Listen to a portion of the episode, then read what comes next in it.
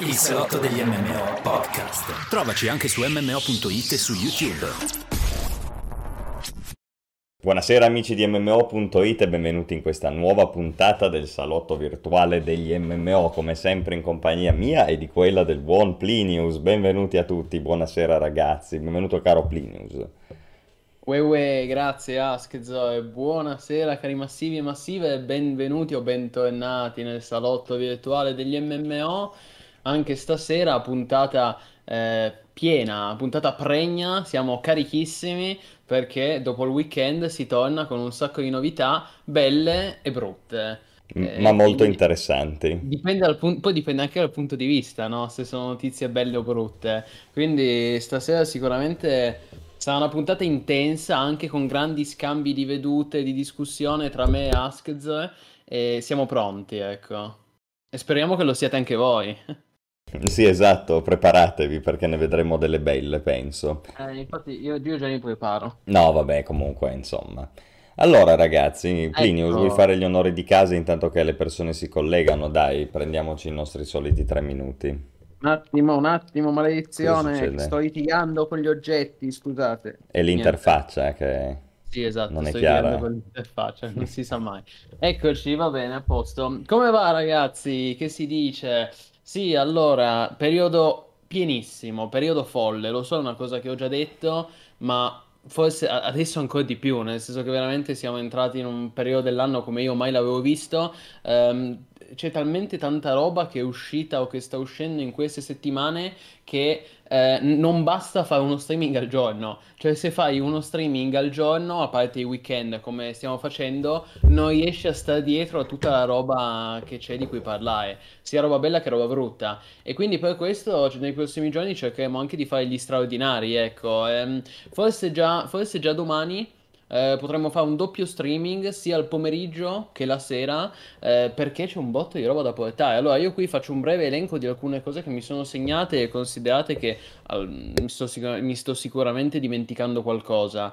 Allora banalmente tra i prossimi contenuti, i prossimi streaming c'è la beta di World of Warcraft Dragonflight, che io ho già streamato 2 volte ma finora non ha mai funzionato, e però ho sentito il PR il quale mi ha detto che insomma dovrebbe andare, incrociamo le dita, io posso fare un altro tentativo, dopodiché rip, nel senso, però visto che ho ricevuto comunque questo chiarimento ufficiale dal PR, il quale mi ha confermato che non è nostra responsabilità, anzi un ringraziamento a Blizzard comunque per averci invitato nella beta di Dragonflight e per aver risposto così gentilmente ai miei dubbi e alle mie domande. Quindi potrei riportare già ad esempio domani la beta di Dragonflight, poi devo riportare Diablo Immortal, questo lo so già per la gioia di Askzoe, 2 settimane che lo dico, però c'è troppa roba. E poi voglio anche riportare Grounded insieme al buon Emberai. Noi sabato sera abbiamo portato in esclusiva qui su MMO.it, abbiamo riportato questo nuovo survival di Obsidian appena uscito ufficialmente in compagnia del buon Emberai, che è tornato, no, su MMO.it per il piacere dei nostri utenti, dei veterani che sicuramente se lo ricorderanno per la sua serie completa di Deus Ex. E comunque ci è piaciuta, è piaciuto sia a noi che anche al pubblico, a voi spettatori, e quindi sicuramente cercheremo di riportarlo. Io adesso cerco di lavorare un po' il buon Emberai, no? Dico, allora quando lo organizziamo, perché lui bisogna un po' così, un po' pressarlo, e poi no, gli si vuol bene ovviamente. E poi qua ridendo scherzando, Askzoe, domani esce Overwatch 2. Che sì, lo so, tu mi dirai, frega un cazzo, lo so, però comunque è una roba grossa, voglio dire, non è che parliamo di pizza e fichi, è Overwatch 2, e tra l'altro sarà free to play, quindi comunque avrà milioni di giocatori, infatti secondo me probabilmente domani i server esploderanno, ecco. Io non giocherei a Overwatch 2 già domani, perché secondo me non funzionerà niente, però è anche vero che spesso le cose che non funzionano sono quelle che tirano di più, no? Come inizio anno lo Stark, 400 spettatori con i server down è il gioco che non funzionava. Benissimo. Poi che altro dire? Ad esempio, volevo anche fare questo stream in nostalgia di Drakensang Online, anche se mi sa che non riuscirò questa settimana con tutta la roba che c'è. E poi c'è anche UnDecember, questo titolo di cui abbiamo annunciato, di cui il buon Askzoe ha pubblicato la news sul fatto che hanno annunciato il lancio ufficiale. E tra l'altro uscirà questo mese, lo stesso giorno di Torchlight Infinite, infatti si faranno concorrenza, però però di questo gioco è già disponibile una demo gratuita su Steam, quindi anche lì io l'ho già scaricata, dobbiamo provarla. Quindi ragazzi, tantissimi contenuti e tantissimi streaming in arrivo nei prossimi giorni, già a partire da domani su MMO.it. Poi anche il buon Askzoe ovviamente darà il suo contributo per il progetto. E quindi caro Askzoe, che dire? Tu hai qualcosa in mente? Ma sai che a me non piace tanto farmi i lunghi castelli su quando ci sarà da streamare, si streamerà. Voi lo sapete, c'è Flight Simulator, il nuovo aggiornamento. Terra Invicta l'abbiamo streamato e sono ah, tra l'altro devo poi ricordarmi di dirti una cosa su Terra Invicta, ricordamelo poi più avanti. Anche quello si potrebbe riportare, tra l'altro, che comunque è divertente, ma vediamo. Prima di tutto penso Flight Simulator, visto che c'è il DLSS e noi abbiamo sempre portato le grandi novità di Flight Simulator, mi andrebbe di portare anche questa. Sì, ci sta. Askzoe, uno lo sappiamo, non gli piacciono tanti programmi, va ispirazione, no? A sorpresa, ci piace così. Colpo di scena, plot twist, così streama Askzoe. E quindi insomma ragazzi, come diciamo, tantissimi contenuti in arrivo su MMO.it, sia su Twitch che su YouTube che qua, che sul sito ufficiale.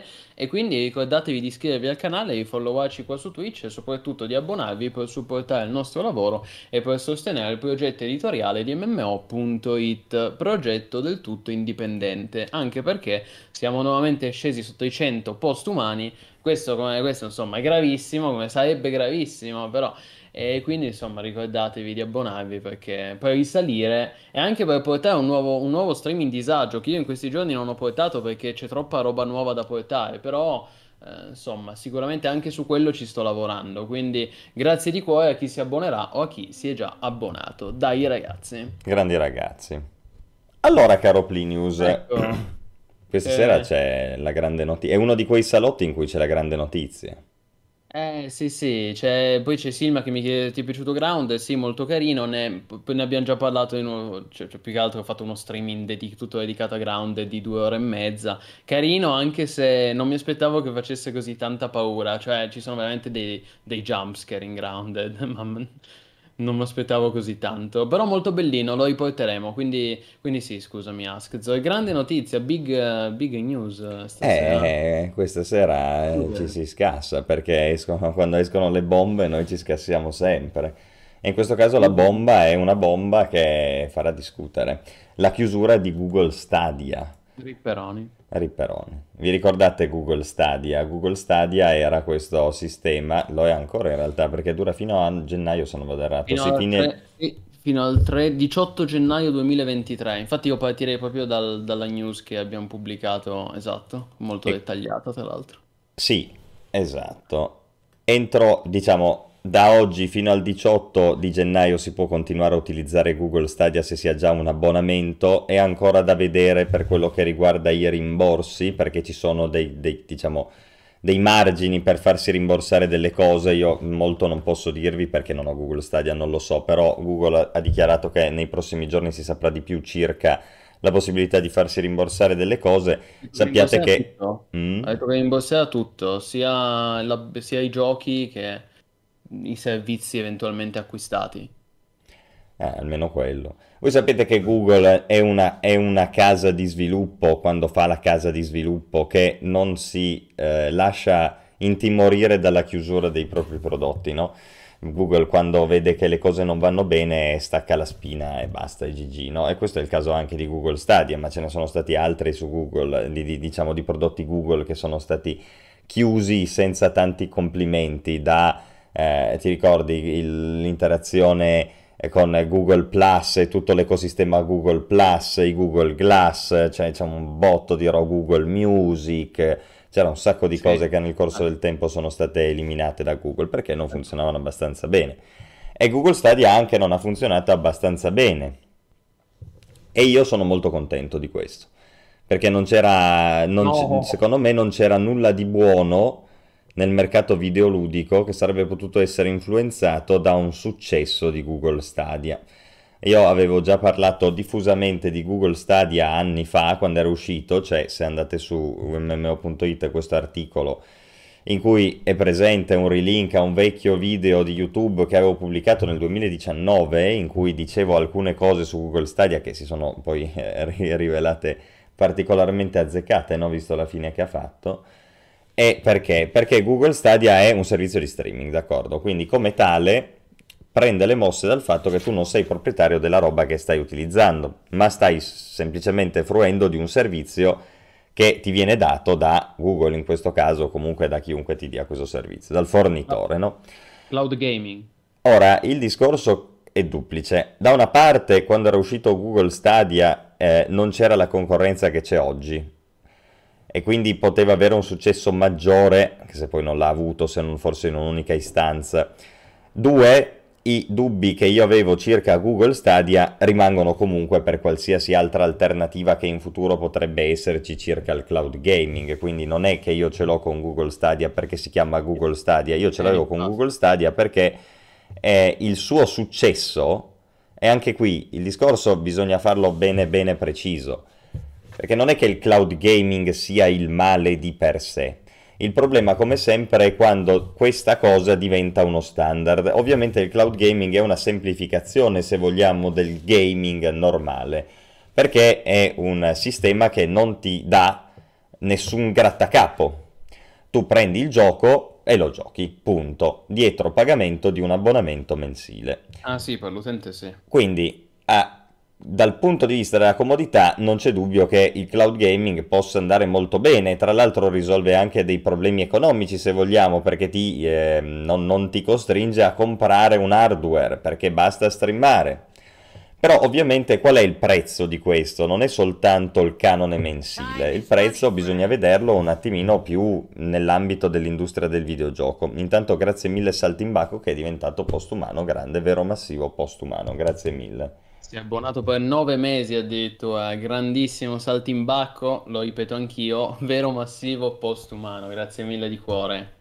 E sono d'accordo con lui, tra l'altro, con quello che dice Saltimbacco, ma ci arriviamo con calma. Cioè no, con calma, perché appunto bisogna distinguere che cosa non va bene di questi, di tutti questi servizi di cloud gaming, no? Allora, a livello concettuale, dicevo, questi servizi sono semplificazioni. Ti evitano un sacco di sbatte, ma il prezzo è alto. Qual è il prezzo? Il prezzo appunto è rinunciare alla proprietà dei giochi che si hanno, ok? Quindi fondamentalmente non poterci mettere mano, questo almeno sulla carta del cloud gaming, ok? Poi uno lo può declinare in 1000 modi diversi, per esempio si potrebbe immaginare uno che ti fa pagare il gioco e poi te lo fa giocare dietro pagamento di un altro canone mensile, quindi tu puoi avere il gioco, avere i tuoi file, le tue cose, però poi se lo vuoi giocare dietro pagamento di 10-15 euro lo giochi, e questo è già più ragionevole. Però di base il concetto è che se noi ci spostiamo verso il cloud gaming, cioè più ci spostiamo verso il cloud in generale, meno abbiamo la proprietà delle cose che altrimenti possederemmo perfettamente. Questo è un argomento che abbiamo già trattato tante volte su MMO.it e non è proprio dei videogiochi.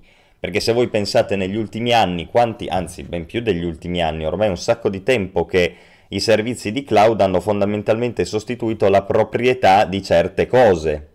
Netflix è un servizio di cloud che però ti dà i film e quindi nessuno più ha la cassetta o il DVD dei film o dei telefilm, perché se li guarda su Netflix previo abbonamento. Spotify e la musica è la stessa roba, no? Ma allora vedete, finché si tratta di musica e film, già certo, io comunque pongo una serie di problemi inenarrabili, perché il fatto di non avere la proprietà dell'oggetto comunque ti pone in una condizione di inferiorità, sei sempre sottoposto al giogo del servizio. Se un giorno quella roba lì viene tolta dal servizio tu non la puoi più fruire e non c'è verso di fruirla, cioè se un domani tolgono una certa serie o la censurano come va di moda oggi su Netflix, tu ti attacchi al cazzo, non la vedi più, non ce l'hai, quindi no, è un problema molto... Un po' esagerato, non è che poi su Netflix ti tolgono le serie, però... allora può succedere che ti tolgano le serie, ti tolgono le musiche, ti tolgono quello che vogliono, perché il servizio è loro e decidono loro cosa metterci sopra, quindi se vogliono ti tolgono le cose e se vogliono ti impediscono l'accesso al servizio, cioè ti bannano, quindi tu la roba che avevi una volta non ce l'hai più, e questo per me è un grave problema comunque, perché a livello concettuale a me non piace di essere sottoposto al giogo del servizio, ok? Cioè dover dipendere per la fruizione di una cosa da un ente terzo. Se riesco a limitare questa mia dipendenza è meglio. Invece io vedo che oggi la società tende invece ad andare nella direzione contraria, cioè deleghiamo il più possibile, io non voglio avere niente, facciamo tutto attraverso abbonamenti mensili.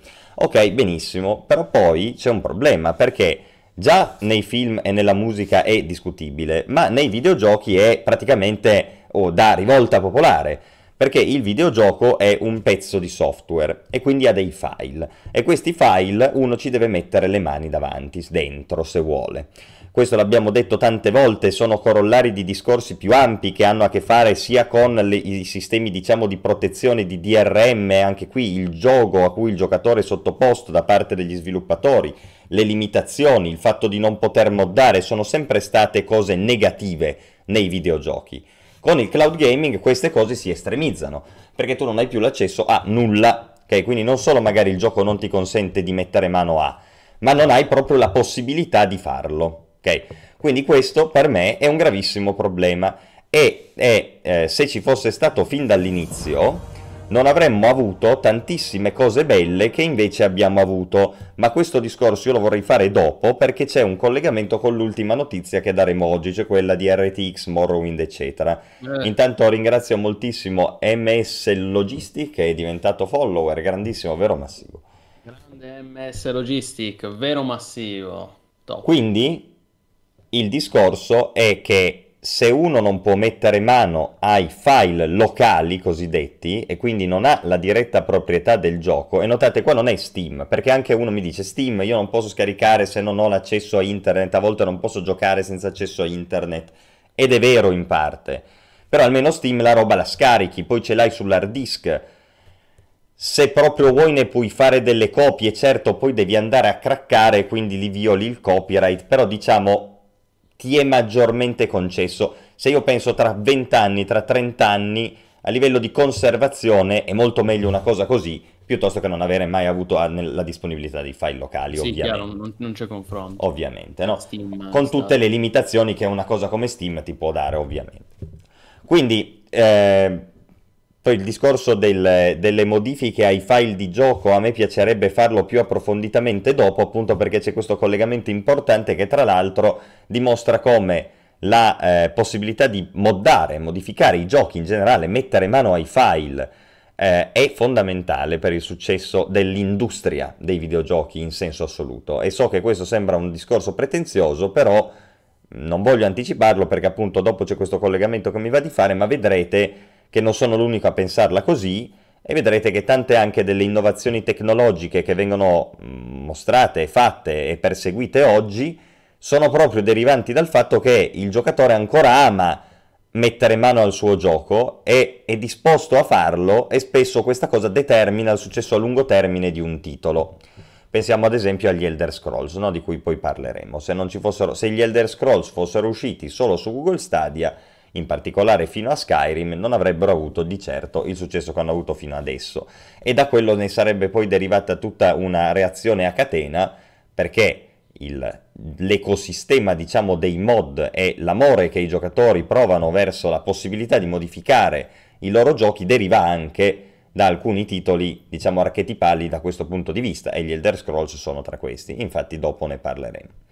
Quindi Google Stadia fondamentalmente, come tutti i servizi di cloud gaming, metteva in pericolo questa situazione e quindi fondamentalmente faceva sì che l'industria dei videogiochi, se avesse avuto successo, si sarebbe molto probabilmente sviluppata in un'altra direzione, e questo per me sarebbe stato un grave problema perché è una direzione che io non voglio.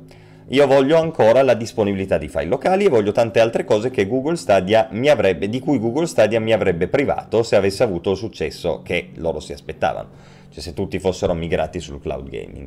Per fortuna così non è avvenuto, c'è stato solo un unico esempio in cui Google Stadia ha effettivamente preso piede, ed era quando è uscito Cyberpunk 2077, che era fatto male, male ottimizzato, non girava, e quindi molti avevano acquistato un mese di Google Stadia per giocarsi Cyberpunk 2077 sui server della Google, e va bene, per carità di Dio, certo, sei sempre limitato, 60 fps, però se il tuo computer non lo regge, tu smani dalla voglia di giocare a sto gioco, pagati Google Stadia e giocati sto gioco. posto che pagarsi il gioco più 15 euro per giocare a Cyberpunk 2077, a me viene un po' un infarto.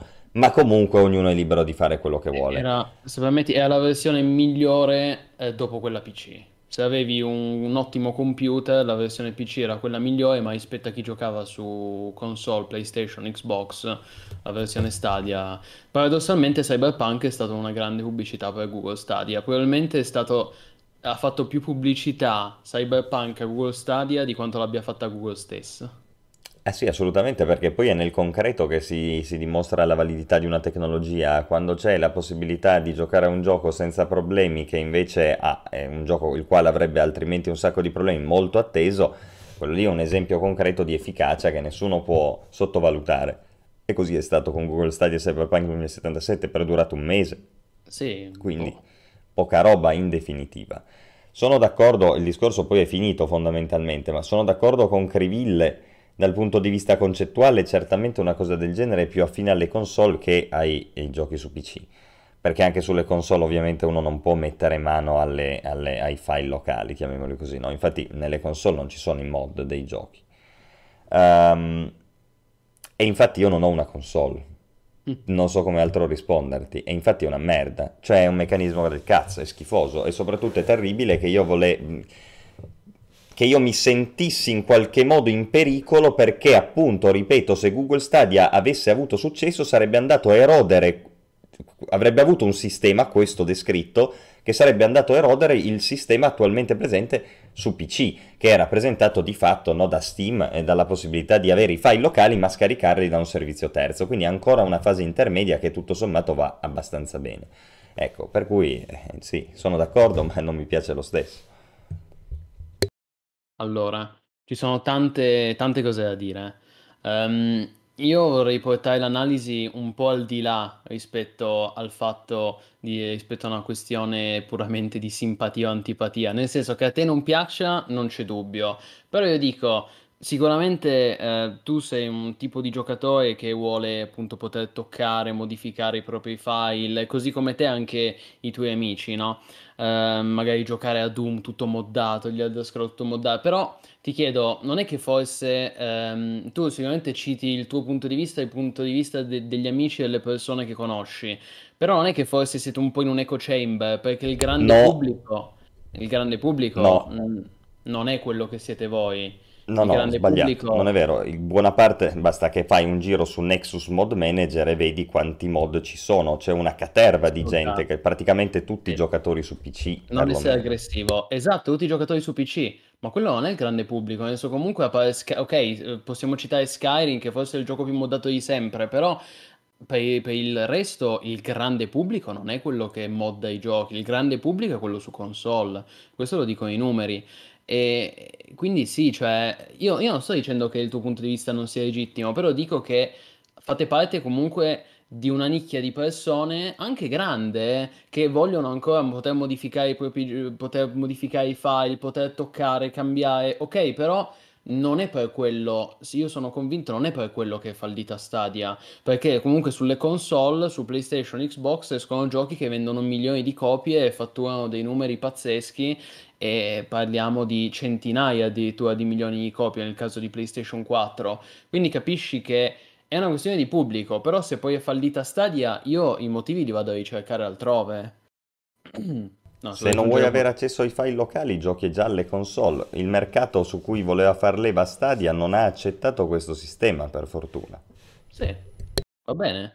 Io volevo soltanto far notare questa cosa, che non è che tutti sono appunto come noi siamo abituati. Poi certo, anche noi qui su MMO.it siamo, la nostra community è per lo più in grande maggioranza PC gamer, magari anche gente che gioca da parecchio, quindi certo che siamo più abituati a toccare i nostri file, modificare tutto, e per cui in generale c'è più avversione nei confronti di un sistema come Stadia, avversione anche legittima, però noi non rappresentiamo tutto il panorama del gaming. Poi detto questo è anche molto carino, io direi approfittiamo del fatto che comunque in chat abbiamo un sacco di utenti, buonasera a chi si è connesso, benvenuti, facciamo un bel sondaggione raga, diteci chi di voi ha usato o stava utilizzando Stadia.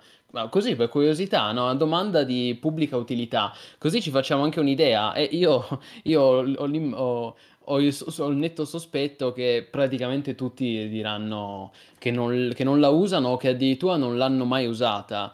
Però secondo me i problemi, le ragioni sono altre. Ecco, io qui devo dire, come avevi già capito, Askzoe, non sono del tutto d'accordo con te quando appunto dici che godi. Io non godo, anzi io partirei da un commento anonimo, partirei da un commento che hanno scritto proprio sul tuo articolo, no? Nella tua news di chiusura di Stadia, ed è un utente con la cui opinione io sono d'accordo. Non posso dire il suo nome perché si è firmato come anonimo. Comunque lui ha detto, io riprendo il suo commento e poi parto da lì per sviluppare il discorso. Lui ha detto: io non godo, anzi piango, metaforicamente parlando. Stadia era un'alternativa, le alternative si sa creano concorrenza e la concorrenza si sa abbassa i prezzi. Morto un concorrente che non usavo non può che fare male al mercato. Io devo dire che sono d'accordo, anch'io non l'ho usata Google Stadia, però magari un giorno l'avrei utilizzata, e il fatto che sia già stata chiusa invece mi impedisce, mi toglie questa possibilità. Laddove invece avere tante compagnie con tanti progetti che si fanno la concorrenza, io la vedevo come una cosa positiva. Poi certo capisco che tu dici ma quell'idea di Stadia mi spaventava e quindi sono contento che sia fallita. Sì, va bene, anch'io non è certo la mia idea di gaming, però non è detto che Stadia sarebbe diventato, capito, il monopolio, cioè meglio il cloud gaming sarebbe diventato il monopolio per cui d'ora in poi si gioca tutto solo in cloud.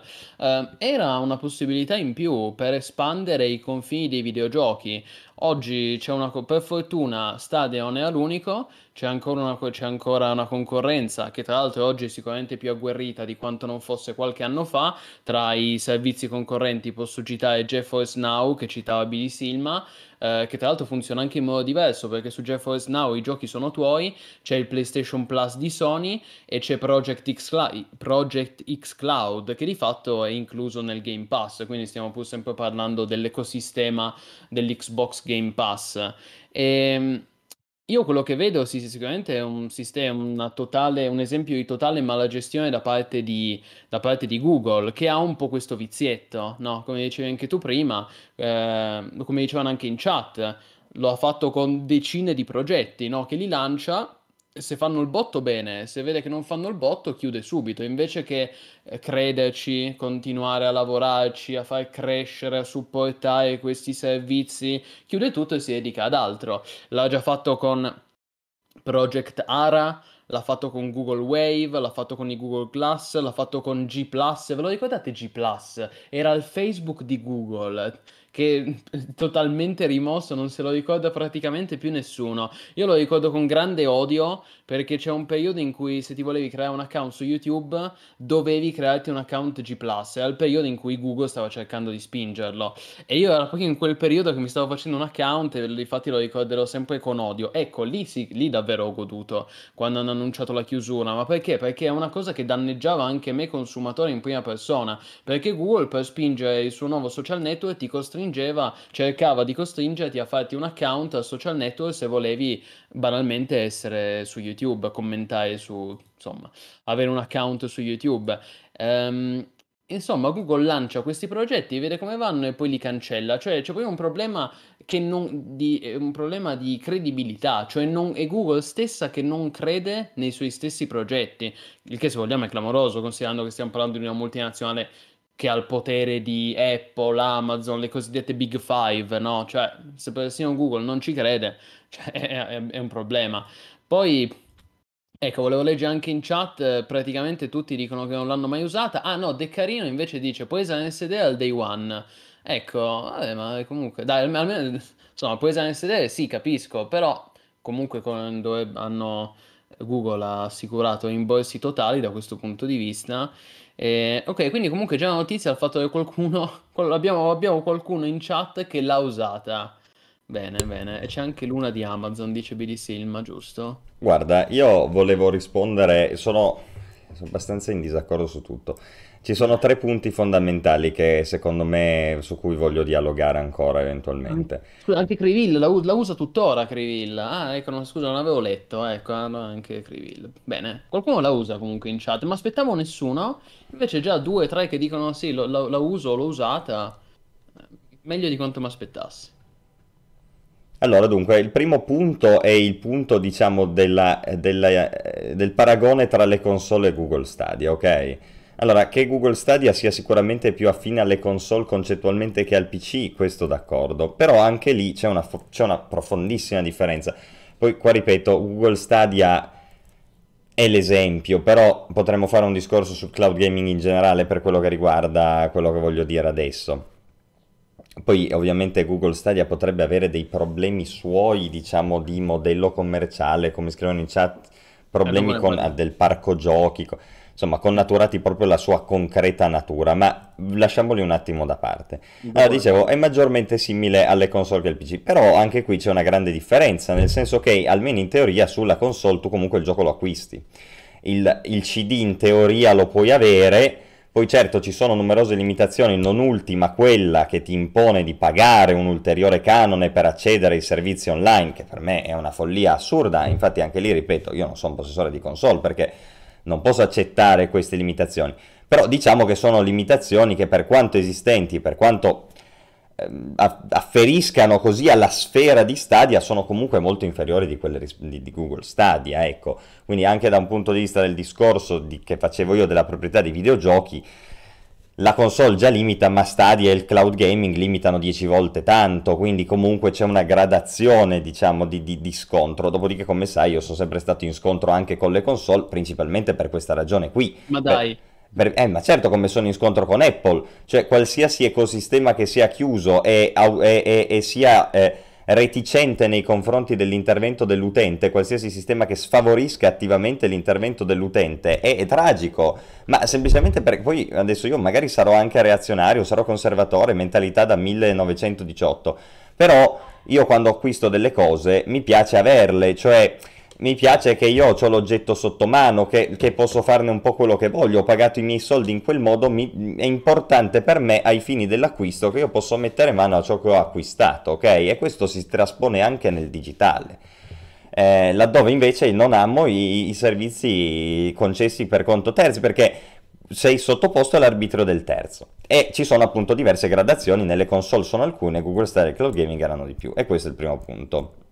Comunque non sono, cioè su questo sono ancora anche abbastanza, cioè è solo per fare questo paragone, questa distinzione. Secondo punto, tu dici, come anche diceva l'utente, no? La concorrenza non fa male, questo era un servizio di cloud gaming, è un peccato che chiude perché comunque poteva, se avesse avuto una spinta, dare anche una spinta al mercato in generale. Allora qua il discorso è sì e no, nel senso che quante volte nel mondo dei videogiochi abbiamo incontrato dei momenti in cui ci dicevamo ah che bello, finalmente arriva il concorrente, oppure dicevamo ah che bello, c'è l'acquisizione. E qual è la storia giusta? Perché il discorso è che se tu fai la concorrenza male, tanto vale non farla. Cioè, se tu devi avere dei sistemi orribili, è meglio che tu non li abbia proprio, che tu non spinga il mercato verso quella direzione lì. E quindi, cioè, così come è male, anche se hai un'unica, ovviamente, no? Dalla parte opposta hai una struttura monolitica, come poteva essere Steam, no? Che può fare il bello e il cattivo tempo, perché tanto c'è solo Steam, quindi è un monopolio, e la qualità si riduce ulteriormente. Però attenzione, perché non è che automaticamente, essendoci concorrenza, c'è anche miglioria della qualità. Se la concorrenza va nella direzione sbagliata, beh, io sono contro la concorrenza. Poi che questo dia origine a un vago meccanismo virtuoso che fa sì che anche gli altri si diano da fare, a volte succede, a volte è meglio che non succeda, è molto aleatorio, nel senso... Io non penso che all'interno del macro tema cloud gaming, che già non mi piace, che ha tutti i problemi che ho esposto, io dico non mi piace, ma ho esposto delle questioni oggettive per cui è così. Grazie mille Marco Ramius 83, intanto che è diventato postumano e ci dice grandi come sempre, quindi grande anche tu, grandissimo, vero Massimo, postumano, grazie mille. No, te sei in grande, sei abbonato per 2 mesi, vero Massimo, postumano, grazie mille di cuore Marco Ramius 83. Grandissimo. Quindi dicevo, se la concorrenza va nella direzione sbagliata, non è detto per forza che sia una cosa positiva, così come non è detto che sia una cosa positiva avere il monopolio. Dipende. Terzo, i progetti Google. Allora, io sono invece abbastanza contento del fatto che ci siano ancora delle software house o comunque delle imprese, diciamo così in generale, perché Google poi ben più di una software house, che osano e tagliano anche la spina nel momento in cui queste cose non funzionano. Il fatto di avere il coraggio di interrompere quello che si stava facendo potrebbe avere dei risvolti positivi nella misura in cui non ci si incaponisce e si procede, diciamo, in un incremento tecnologico o concettuale e non si perde tempo, diciamo, in cose che non funzionano. Anche qui il discorso non è assoluto, nel senso, anche qui ci sono due estremi. Da una parte c'è da considerare l'affidabilità, no? Come dicevi tu, cioè il fatto che io mi devo fidare, che gli annunci e, diciamo, i soldi e l'impegno che viene profuso da una certa impresa poi si traduce in un risultato. Però dall'altra anche lì, come il discorso della concorrenza, se poi il risultato fa cagare, tanto valeva mettere quelle risorse altrove e neanche illudere le persone. Io questo l'ho detto spesso quando si trattava di MMORPG che chiudevano, no? Allora è chiaro che in alcuni casi siamo di fronte a delle tragedie. Quando è chiuso Star Wars Galaxies nessuno ha riso. O anche per esempio Wildstar, che citavamo l'altra volta, che è stato l'ultimo clone di WoW chiuso. Io penso che se Wildstar fosse durato ancora oggi, probabilmente oggi avrebbe avuto un revival dopo l'ecatombe di WoW Retail. Quindi chi lo sa. Però dall'altra parte ci sono dei momenti in cui uno dice: ma per andare avanti così tanto vale chiuderlo e portare le risorse altrove. Quindi non sono, cioè, sebbene sulla carta possano essere anche discorsi corretti, sono discorsi estremamente situazionali e io non sono affatto sicuro che con Google Stadia la situazione sia positiva come tu la descrivi, cioè sarebbe stata positiva come da te descritta per la concorrenza e per l'affidabilità, diciamo, che Google poi ha nei confronti che il fruitore ha nei confronti di Google. Ma allora, io entro nel vivo del discorso, ho detto anche in chat, Crivil ha detto che il problema è che la connessione a banda larga non è così diffusa. Allora, il mio punto di vista è completamente diverso. Vabbè, già abbiamo capito che non siamo d'accordo sulla questione dell'abbandonare i progetti a se stessi. Per me no, cioè è una follia che una multinazionale come Google, soprattutto tra l'altro, capita quasi sempre con i suoi progetti più innovativi, eh. Tu parli di innovazione, ma il 90% dei progetti più innovativi sono quelli che non hanno successo subito e vengono ammazzati. Ma scusa, ma l'alternativa qual è allora? L'alternativa è supportarli e farli crescere, ma quanti ce l'abbiamo visto con quanti MMO sono nati che non erano dei grandi giochi. Sono andati avanti un casino e poi sono stati chiusi perdendo un sacco di soldi. Oppure pensa all'esempio di Google con Google Glass, no? Google con Google Glass era il 2013-14 tipo. Lui puntava sui Google Glass, nel 2016 usciva il GDPR in Europa, Google Glass incommercializzabili. Beh, ha fatto bene a smettere di produrli. Vabbè, mi stai cercando il caso specifico. No, beh, è un esempio che mi viene in mente, però appunto può capitare, no? Ma come se esce un MMO che ha dei problemi e la software house, invece di crederci, di supportarlo e di aggiornarlo, chiude baracche e burattini. Cioè per me non può essere una notizia positiva. Poi tu gli dai un'accezione negativa, ovviamente gli dai un'accezione negativa nel momento in cui usi il termine incaponirsi, no? Cioè fissarsi come l'accanimento terapeutico. Però qui è una situazione diversa, parliamo di un progetto che secondo me aveva un potenziale enorme e che per questo andava fatto crescere, e lì la differenza di visione, che invece per te è un progetto maledetto che non vedevi l'ora che chiudesse, e quindi è ovvio che sei contento nel momento in cui Google annuncia la chiusura. Però se invece... Vabbè, ma al di là di Stadia, anche il discorso facendolo più generale, capisci? Cioè, non è per forza detto che uno debba supportare dei progetti, perché magari arrivano nel momento sbagliato, magari hanno una falla, magari l'idea è buona ma hanno una falla alla base che non gli permette di andare. Cioè, sono tanti i casi in cui ci sta dire: ok, ci abbiamo provato però non è andata bene. Se io vado avanti molto più tempo nel tentativo di... chi mi garantisce che poi ho effettivamente successo? Perché c'è anche una questione di imprevedibilità, no? Ovviamente se fossimo tutti convinti di fare la fine di No Man's Sky, allora tutti diremmo ma no minchia vai avanti con sto progetto, però No Man's Sky è uno su un milione. Final Fantasy 14, ho capito, però ci devi provare, cioè per me la strada deve essere quella di No Man's Sky e Final Fantasy 14 è un punto di vista ideale, poi che molti non ci riescano questo è ovvio, ma anche per una questione banalmente di guadagno, tante compagnie, tanti publisher non sono abituati a pensare sul lungo periodo, non vogliono i soldi subito, tutti e subito, nel momento in cui un progetto non ha successo immediatamente preferiscono chiudere piuttosto che crederci, ma io sarò sempre per una mentalità di lungo periodo, tranne per progetti che sono degli scam, delle truffe, allora dici vabbè è meglio che chiudano e vaffanculo, cioè ok, però ripeto per me il distinguo è quello, cioè questo progetto ha potenziale, se ha potenziale per me lo sviluppatore deve crederci, deve supportarlo, deve farlo crescere, se invece parliamo di un progetto che è una truffa allora ok è un altro discorso. Sì, solo che lo sviluppatore non ti dirà mai che il progetto è una truffa, cioè questa è una situazione che poi sul concreto non si può realizzare, tutti i progetti... Lo diciamo noi, nel senso... nel senso è ovvio, se il progetto è una truffa, è ovvio che gli stessi sviluppatori sanno che è una truffa, quindi poi non hanno i soldi e poi scappano, però se il progetto ha potenziale... Poi ho capito, ma questo, cioè, tu lo dici da casa tua a Torino, dici questo a me sembra che abbia potenziale, poi ti devi anche mettere dalla parte di chi questo progetto lo sviluppa, se questo progetto ti costa un sacco di soldi portarlo avanti e vedi che comunque non ingrana, non è che solo perché è bella l'idea di dover supportare quello che si è fatto poi è realisticamente possibile farlo, molto spesso non conviene farlo. Dipende se parliamo in generale o nel caso di Google Stadia, nel caso di Stadia, ma in generale. Ormai l'architettura l'aveva creata, è una follia chiuderlo, laddove invece comunque... Cioè togliamoci alla mente quest'idea che non lo usava nessuno, per cui Google è in perdita. Google è una multinazionale miliardaria e comunque Stadia aveva i suoi abbonati, aveva il suo buon numero. Sì, solo che Google si aspettava di più, non gli è bastato e va bene, ha chiuso i rubinetti, lo capisco. Poi in generale... Ripeto, per me il DC, assolutamente anche per New World o il KK, ma certo, tra l'altro di questa cosa ne abbiamo già parlato, perché è evidente che io e Askzoe abbiamo proprio una mentalità diversa da questo punto di vista. Tu Askzoe, è vero, l'hai sempre detto, quando esce anche un MMO deludente, tu hai sempre detto chiudetelo e basta, laddove invece io dico, ma che scherziamo, cioè supportatelo, fatelo crescere e altrimenti non avremmo mai visto quei giochi che ci hanno fatta, che certo magari sono pochi, però intanto sono lì a dimostrarci che possono avere un successo clamoroso. Sì, però hanno questo qua è solo... hanno guadagnato molti più soldi credendo nel futuro di Final Fantasy XIV, No Man's Sky, piuttosto che chiudendoli subito. Ma questo sono gli esempi positivi. Dal 2005 a oggi quanti MMORPG più o meno cloni di WoW e poi non solo sono stati chiusi?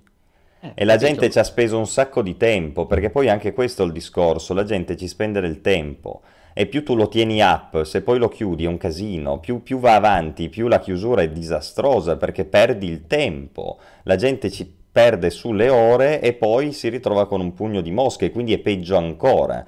Allora è chiaro che, cioè, il discorso è... Se fossero tutti gli esempi positivi che dici tu avresti ragione tu, se fossero tutti gli esempi negativi come dico io avrei ragione io, poiché sono una metà, uno qua non può far altro che dire se loro hanno deciso così c'è una ragione, poi in principio io dico meglio evitare di incaponirsi, tu dici no sarebbe bello che la gente credesse a fondo in quello che fa.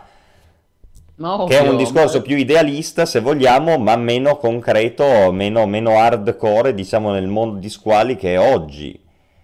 Non è che se ne esce tanto, capito? Però capisci che poi questi progetti quando poi hanno successo si fanno il doppio, il triplo dei soldi che avrebbero fatto chiudendolo e non credendo. Se hanno successo, perché se non hanno successo si fanno il doppio, il triplo delle perdite. Guarda che se un prodotto viene continuato viene continuamente aggiornato e supportato per anni, è difficile che poi alla fine proprio non rientri perché fa talmente schifo, cioè... Non so, io mi ricordo tanti MMO che sono stati chiusi dopo anni comunque. Ma lì io non la vedo come una cosa negativa, cioè nel senso se Rift per dire che esiste da 10 anni e domani venisse chiuso, è un MMO che ha avuto la sua vita. Cioè, ma meno male, un MMO che tante persone hanno giocato, di cui tante persone hanno bei ricordi, e tu mi dici l'alternativa è che dovevano chiuderlo dopo un mese, cioè per me è una follia. Beh, un Warhammer Online, ad esempio, un Age of Conan, poi sei ritrovato con un pugno di mosche, eh? No, vedi, siamo proprio su pianeti diversi, perché anzi io ti dico Warhammer Online... Cioè, è il morbo che non può durare 2 anni. Ma guarda chi ci sta, guarda quelli che ci credono in Warhammer Online, che l'hanno salvato, mo c'è il server privato, sono tutti contenti, sì certo, è di nicchia, però sarebbe stato meglio assolutamente avere il server app aggiornato. Cioè, ho capito, ma lo possono fare loro gratuitamente, perché hanno delle ottimizzazioni e ci rientrano coi costi. Se alla Mythic non ci rientravano coi costi, tu non gli puoi andare a dire no, credetici. Loro ti dicono, zio, ogni mese che ci crediamo perdiamo milioni. Fino a che possiamo andare avanti a far così? Io dico il minimo indispensabile, perché se non va, non va.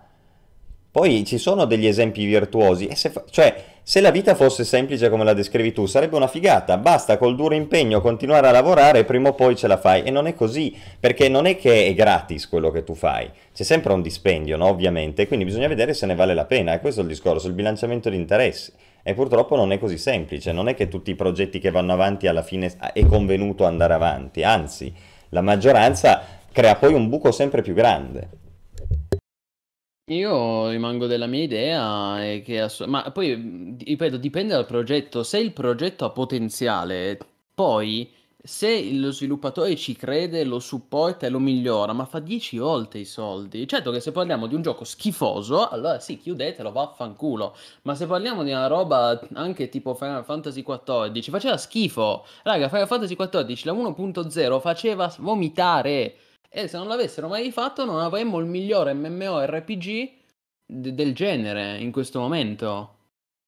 Ed è un esempio virtuoso come No Man's Sky, ma ce ne sono altrettanti purtroppo che hanno chiuso, Anthem ha chiuso. Perché purtroppo molti hanno una mentalità di breve periodo, però io non posso schierarmi... Ma non hanno soldi infiniti, cioè il problema nel tuo discorso è che è un mondo che non esiste.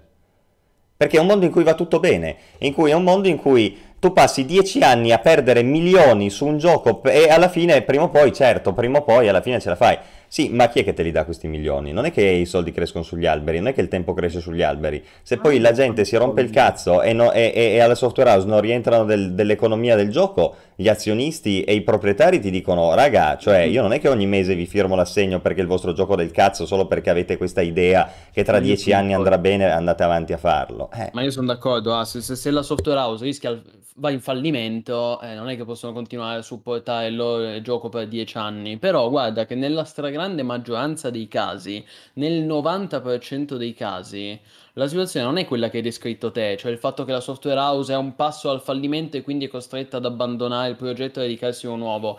Non è che è al passo al fallimento, basta che vada male per un po'.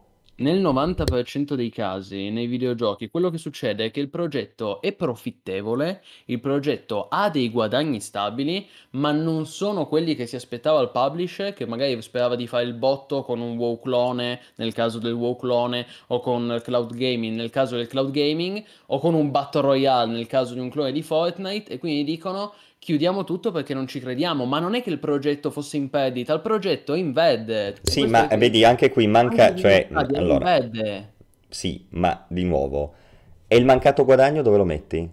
Perché, cioè, tu vivi nel mondo delle idee, nell'iperuranio in cui le risorse sono illimitate per tutti e si possono fare questi discorsi. Nella realtà non è così. Nella realtà ti dicono, il progetto è in nero, cioè è profittevole di quanto? 1.000 euro al mese. Non sono male 1.000 euro al mese, però, dice l'azionista, se io riprendo questa squadra di stronzi che prende 1.000 euro al mese e ci faccio un nuovo progetto, con un nuovo progetto invece di 1.000 ne faccio 10.000 e allora li chiudo e faccio il progetto da 10.000, o perlomeno ci provo, perché è sempre una rincorsa al profitto. È il motivo per cui vediamo cloni continui, ha avuto successo WoW, tutti WoW clone, ha avuto successo LOL, tutti cloni dei MOBA, ha avuto successo Fortnite, tutti Battle Royale. Però io, perdonami se chiedete la mia opinione, io mi schiero contro questo capitalismo sfrenato e contro questa ricerca ossessiva del guadagno, che cioè alla fine noi siamo sempre opposti a questo turbo capitalismo. Se noi invece giustifichiamo le software house perché potevano guadagnare di più con un progetto che tirava, sì, ok, allora chiudi tutto, chiudi qualsiasi cosa, perché anche Fortnite magari chiudi Fortnite perché magari anche Epic Games potrebbe trovare un progetto che le fa fare ancora più soldi di Fortnite, e allora chiudi tutto continuamente, lanci progetti e poi li chiudi, perché potenzialmente c'è sempre qualcosa che ti può far fare ancora più soldi, no? Quelli che però possono, nelle software house grandi, laddove c'è un'opportunità di questo genere, certo che quello è il discorso che si fa. Ci sono esempi da questo punto di vista, se vuoi, più virtuosi, che possono essere software house indie, che una volta che guadagnano il minimo indispensabile per tenere sul server, ti tengono sul gioco, Naval Action, Mortal Online e così via, no? Per cui basta un minimo di profitto che comunque loro sono contenti, perché non devono rispondere a grandi dinamiche. Il problema è quando devi rispondere a grandi dinamiche, e lì il discorso è che spesso appunto il progetto profittevole deve raggiungere una certa soglia, perché se no nel complesso non conviene, perché ci sono ulteriori sovrastrutture che non te lo fanno convenire, anche se poi effettivamente non sei in perdita, diciamo, però non sei in sufficiente guadagno per giustificarlo. Grazie mille intanto Chromage, che si è iscritto per 11 mesi, grandissimo, con Prime, vero massivo postumano, grazie mille. E anche scusami, anche Riosh86. Siete troppi, non riesco a starvi dietro. Grazie mille di cuore a Chromage1 e anche a Riosh86, che si è abbonato per 10 mesi e con questo ha fatto partire l'hype train. Grandi ragazzi, dai, con l'hype, così non so da raggiungere i 100 postumani, ma anche da superarli e ambire a cifre molto più alte. Guarda Sandroaz, di esempi ne abbiamo fatti un sacco prima. Detto questo, ma è evidente che la pensiamo in modo diverso, perché in chat ad esempio citano l'esempio di Anthem. È evidente, ne abbiamo già parlato. Per me Anthem è l'esempio perfetto di un gioco che andava supportato e rilanciato. Per te l'esempio perfetto del gioco che andava chiuso il prima possibile. È così, cioè, ne abbiamo già parlato tante volte. Però non la vedo, da questo punto di vista la vediamo proprio agli opposti. Anche perché capisci che parliamo di EA. Cioè EA, maledetti. EA ha bisogno di fatturare un botto. Se Anthem non gli faceva fatturare quello che loro volevano fatturare, come anche Stadia. Intanto grazie mille a Witif, che si è iscritto con Prime, vero massivo postumano, grandissimo. Nuovo massivo postumano, quindi benvenuto e grazie mille. E ha chiuso, ovviamente chiudono. Se non raggiungono il limite chiudono, è così. No, io quello che... Lo capisco, ma non giusto. Quello è il discorso, diciamo, oggettivo economicista, no? E su quello francamente non penso che nessuno possa darmi contro. Se la software house decide che non guadagna, la software house è un ente privato, chiude. Quello è il ragionamento che fa. Da un punto di vista, diciamo, soggettivo morale, io ho sempre posto l'accento sul fatto che tutte queste cose che scricchiolano e poi tendenzialmente chiudono, più vanno avanti e più... Allora, sono entrambi discorsi da rabdomante, no? Cioè, sia il mio che quello di Plinius sono discorsi che prevedono un futuro imperscrutabile, quindi nessuno ha la certezza, ovviamente, di come andrà. Però, da una parte, lui dice, questo soggettivamente, lasciando da parte l'economia, che... Okay, è meglio, è bello che i giocatori continuino e gli sviluppatori vadano avanti sul titolo, perché poi hanno successo e quindi il tempo dei giocatori è giustificato, il gioco migliora qualitativamente ed è sempre più bello. Io invece dico, certo, dando per scontato che il gioco vada bene. Io invece dico, altro posto, dando per scontato che il gioco vada male, più va avanti, più giochi a una sola di gioco e quando te lo chiudono hai perso del tempo. Questo per rimanere negli esempi di Mor, perché mai in realtà il discorso si fa per qualsiasi opera che viene fatta e poi chiusa. Quindi è chiaro che sono entrambi discorsi che si basano su un futuro imprevedibile. Sì. E quindi non è che c'è la ragione o c'è il torto, però vi lascio, cioè, riflettiamo anche su questo, che oltre alle dinamiche commerciali, che certamente sono riprovevoli, come abbiamo sempre detto, qualsiasi dinamica che impone lo sfruttamento e la ricerca ossessiva del profitto va a discapito della qualità dell'arte ed è una cosa da combattere. Però lasciando da parte quel discorso, il resto del discorso soggettivo fatevelo e chiedetevi voi se è meglio rischiare in senso buono o rischiare in senso negativo, cioè dire ci proviamo ma perdiamo soldi e tempo, oppure dire ci proviamo e comunque varrà la pena averci speso soldi e tempo. Quello ognuno deve deciderlo per conto suo, ovviamente. Chiaro. È evidente che abbiamo una mentalità proprio diversa di approccio alla vita, la Weltanschauung. Tu sei pessimista, sei pessimismo cosmico. No, io semplicemente penso di essere cosciente, così vorrei che lo fossero gli altri, di ciò che funziona, di ciò che non funziona, di ciò che piace e di ciò che non piace, a me prima di tutto. E quindi non mi va di incaponirmi, per usare lo stesso termine che ho usato prima, in cose per una vaga speranza nel futuro. È meglio, secondo me, riallocare le risorse, e solitamente devo dire che questo discorso mi è sempre andato piuttosto bene, ecco, in generale.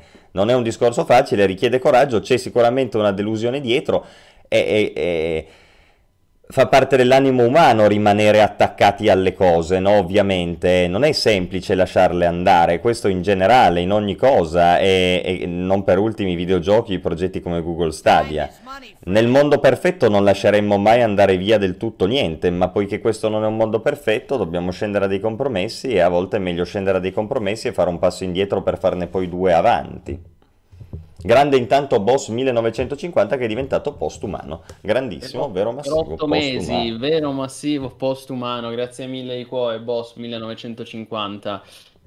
Sì, però... È arrivato anche l'Hype Train, tra l'altro. Sì, ma c'era già per il... Sì, sì, è livello 2, però la novità è che adesso è livello 2 l'Hype Train. Grandi ragazzi, grazie mille. Io di esempi ne ho già fatti tanti, posso citare ancora l'esempio di Sea of Thieves, che al lancio era praticamente vuoto ma aveva un potenziale enorme, e guardatelo adesso, è il migliore game as a service, o comunque uno dei più giocati, uno dei più amati, sicuramente il migliore a tema piratesco, anche perché effettivamente non è che ce ne siano molti, la concorrenza non è particolarmente agguerrita, se non per Skull and Bones di Ubisoft, che tra l'altro è stato rimandato al 2023, avete visto, stasera però non ne parliamo perché abbiamo già troppe cose di cui parlare. E insomma, ma io sarei incazzato come una iena se mi avessero chiuso Sea of Thieves invece di crederci, farlo crescere, supportarlo e renderlo nel gran gioco, magari un parolone, però comunque l'ottimo gioco che è oggi, è un gioco divertentissimo con un sacco di contenuti e che io sono contento di giocare e sento il mio tempo ben investito quando lo gioco con qualche amico, non sento di stare perdendo il mio tempo, quindi quella per me è la via. E comunque, ripeto, nel 99% di questi progetti che abbiamo citato erano comunque progetti profittevoli. Non è che lo studio non guadagnava, solo che lo studio voleva guadagnare di più, ok, e allora fai tutti i cloni di Fortnite e così sai che free to play, infatti, con microtransazioni, i ragazzini fanno impazzire. Infatti più che profittevoli dovremmo usare il termine convenienti, no? Perché poi ogni studio si fa le sue valutazioni e vede se gli conviene oppure no, anche se sono in positivo.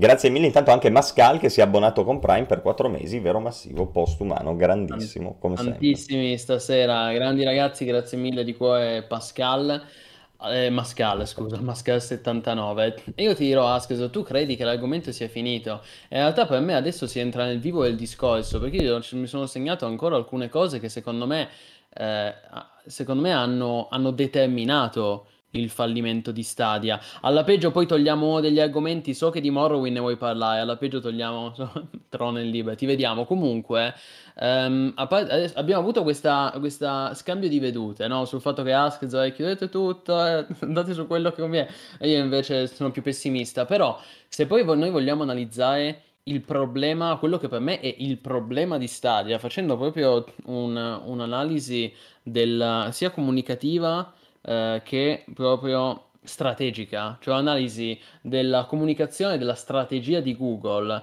per me Stadia aveva due grossi problemi, prescindere dal fatto che oggi la concorrenza è sicuramente molto più agguerrita, e per me è un bene comunque che ci sia la concorrenza in quest'ambito. Prima qualcuno citava, Crivil citava le connessioni, per me non c'entra niente, cioè il problema di Stadia, poi magari sbaglio, però secondo me il problema di Stadia non è la connessione, la diffusione della banda larga in Italia, perché se poi noi andiamo a vedere i dati, non è che solo in Italia Stadia ha avuto scarso successo, ce l'ha avuto anche in quei paesi dove praticamente, che sono praticamente quasi del tutto coperti dalla connessione a banda larga. Quindi poi sì, certo, in Italia siamo ancora indietro, il digital divide, tutto quello che volete, ma se io devo individuare i principali problemi di Stadia, non è la diffusione delle connessioni, ma sono principalmente l'offerta e il marketing. Allora, primo, l'offerta. Beh, anzitutto una cosa importante che tu già prima forse hai detto, Askzoe, ma qui dobbiamo sottolinearla. Stadia non è come il Game Pass, che tu ti abboni e hai i giochi. Tu su Stadia dovevi abbonarti e poi i giochi andavano acquistati. Ma allora uno dice, ma a sto punto me li acquisto per i cazzi miei, no? Cioè così lo acquisto una volta sola. Invece con Stadia dovevi fare l'abbonamento e acquistare, che ne so, Cyberpunk.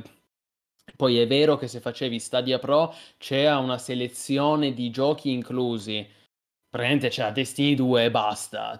Cioè c'erano veramente 4 giochi, quindi primo problema enorme di Stadia, l'offerta, perché è ovvio che se tu lanci un progetto di questo genere, che è anche un progetto innovativo, no? Perché comunque guarda al futuro, il cloud gaming eccetera eccetera, cioè non puoi farlo con 2 giochi inclusi nel catalogo e poi per il resto i giochi vanno acquistati. Tra l'altro i giochi vanno acquistati non su Steam, i giochi vanno acquistati nello store apposito, nello store interno di Google Stadia, che ti richiede di essere sempre connesso, always online, che se un domani chiude, come effettivamente succede, tu non ce l'hai più. Anche se adesso hanno annunciato che daranno non solo daranno rimborso, ma i giochi che avete acquistato su Stadia verranno trasferiti su altri store. Ad esempio è già stato raggiunto un accordo con Ubisoft, per cui i giochi Ubisoft acquistati su Stadia, chi li ha acquistati potrà riscattarli su Ubisoft Connect, non su Steam, su Ubisoft Connect, che già dice vabbè... E quindi già qui è un problema, è una barriera all'ingresso, no? Che l'utente, Stadia aveva il problema di Stadia è che aveva tutta una serie di barriere all'ingresso, che ne metti una, ne metti due, ne metti tre, e alla fine l'utente dice vabbè sai che c'è, ciaone, mi faccio il Game Pass a €1 e gioco quanto voglio, tutto incluso praticamente, quindi... Questo era un problema anzitutto enorme, cioè quello dell'offerta.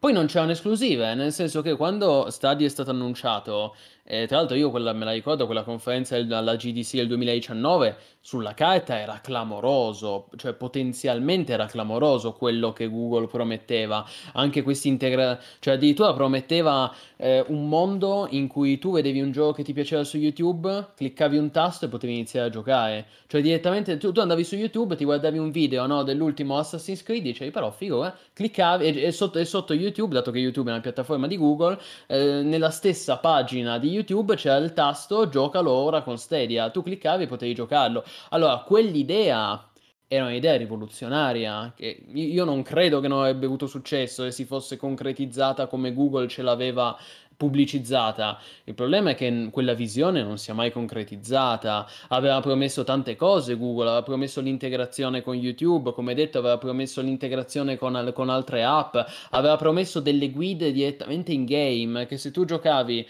all'ultimo gioco e rimanevi bloccato con un tasto ti mandava la soluzione da YouTube, cioè era davvero avveniristico sulla carta quello che proponeva. Poi cioè è stato un po' quello che poi abbiamo visto davvero, è stata un po' la versione del Google Stadia e Tom.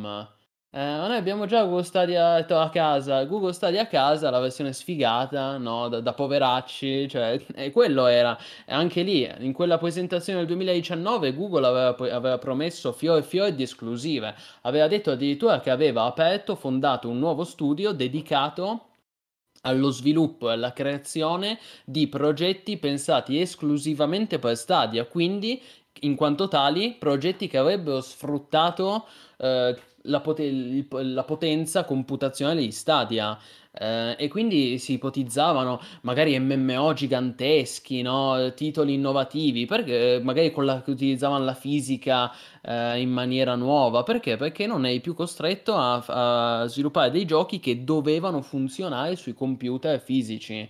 E questo potenzialmente molto interessante, però anche lì non ci ho mai creduto. Sti cavolo di studi interni di Google non ha mai pubblicato una sega. Praticamente l'unico, cioè due giochi praticamente ha pubblicato Google Stadia con i suoi studi interni. Uno si chiama Guilt, che è anche caruccio, ma è un indie.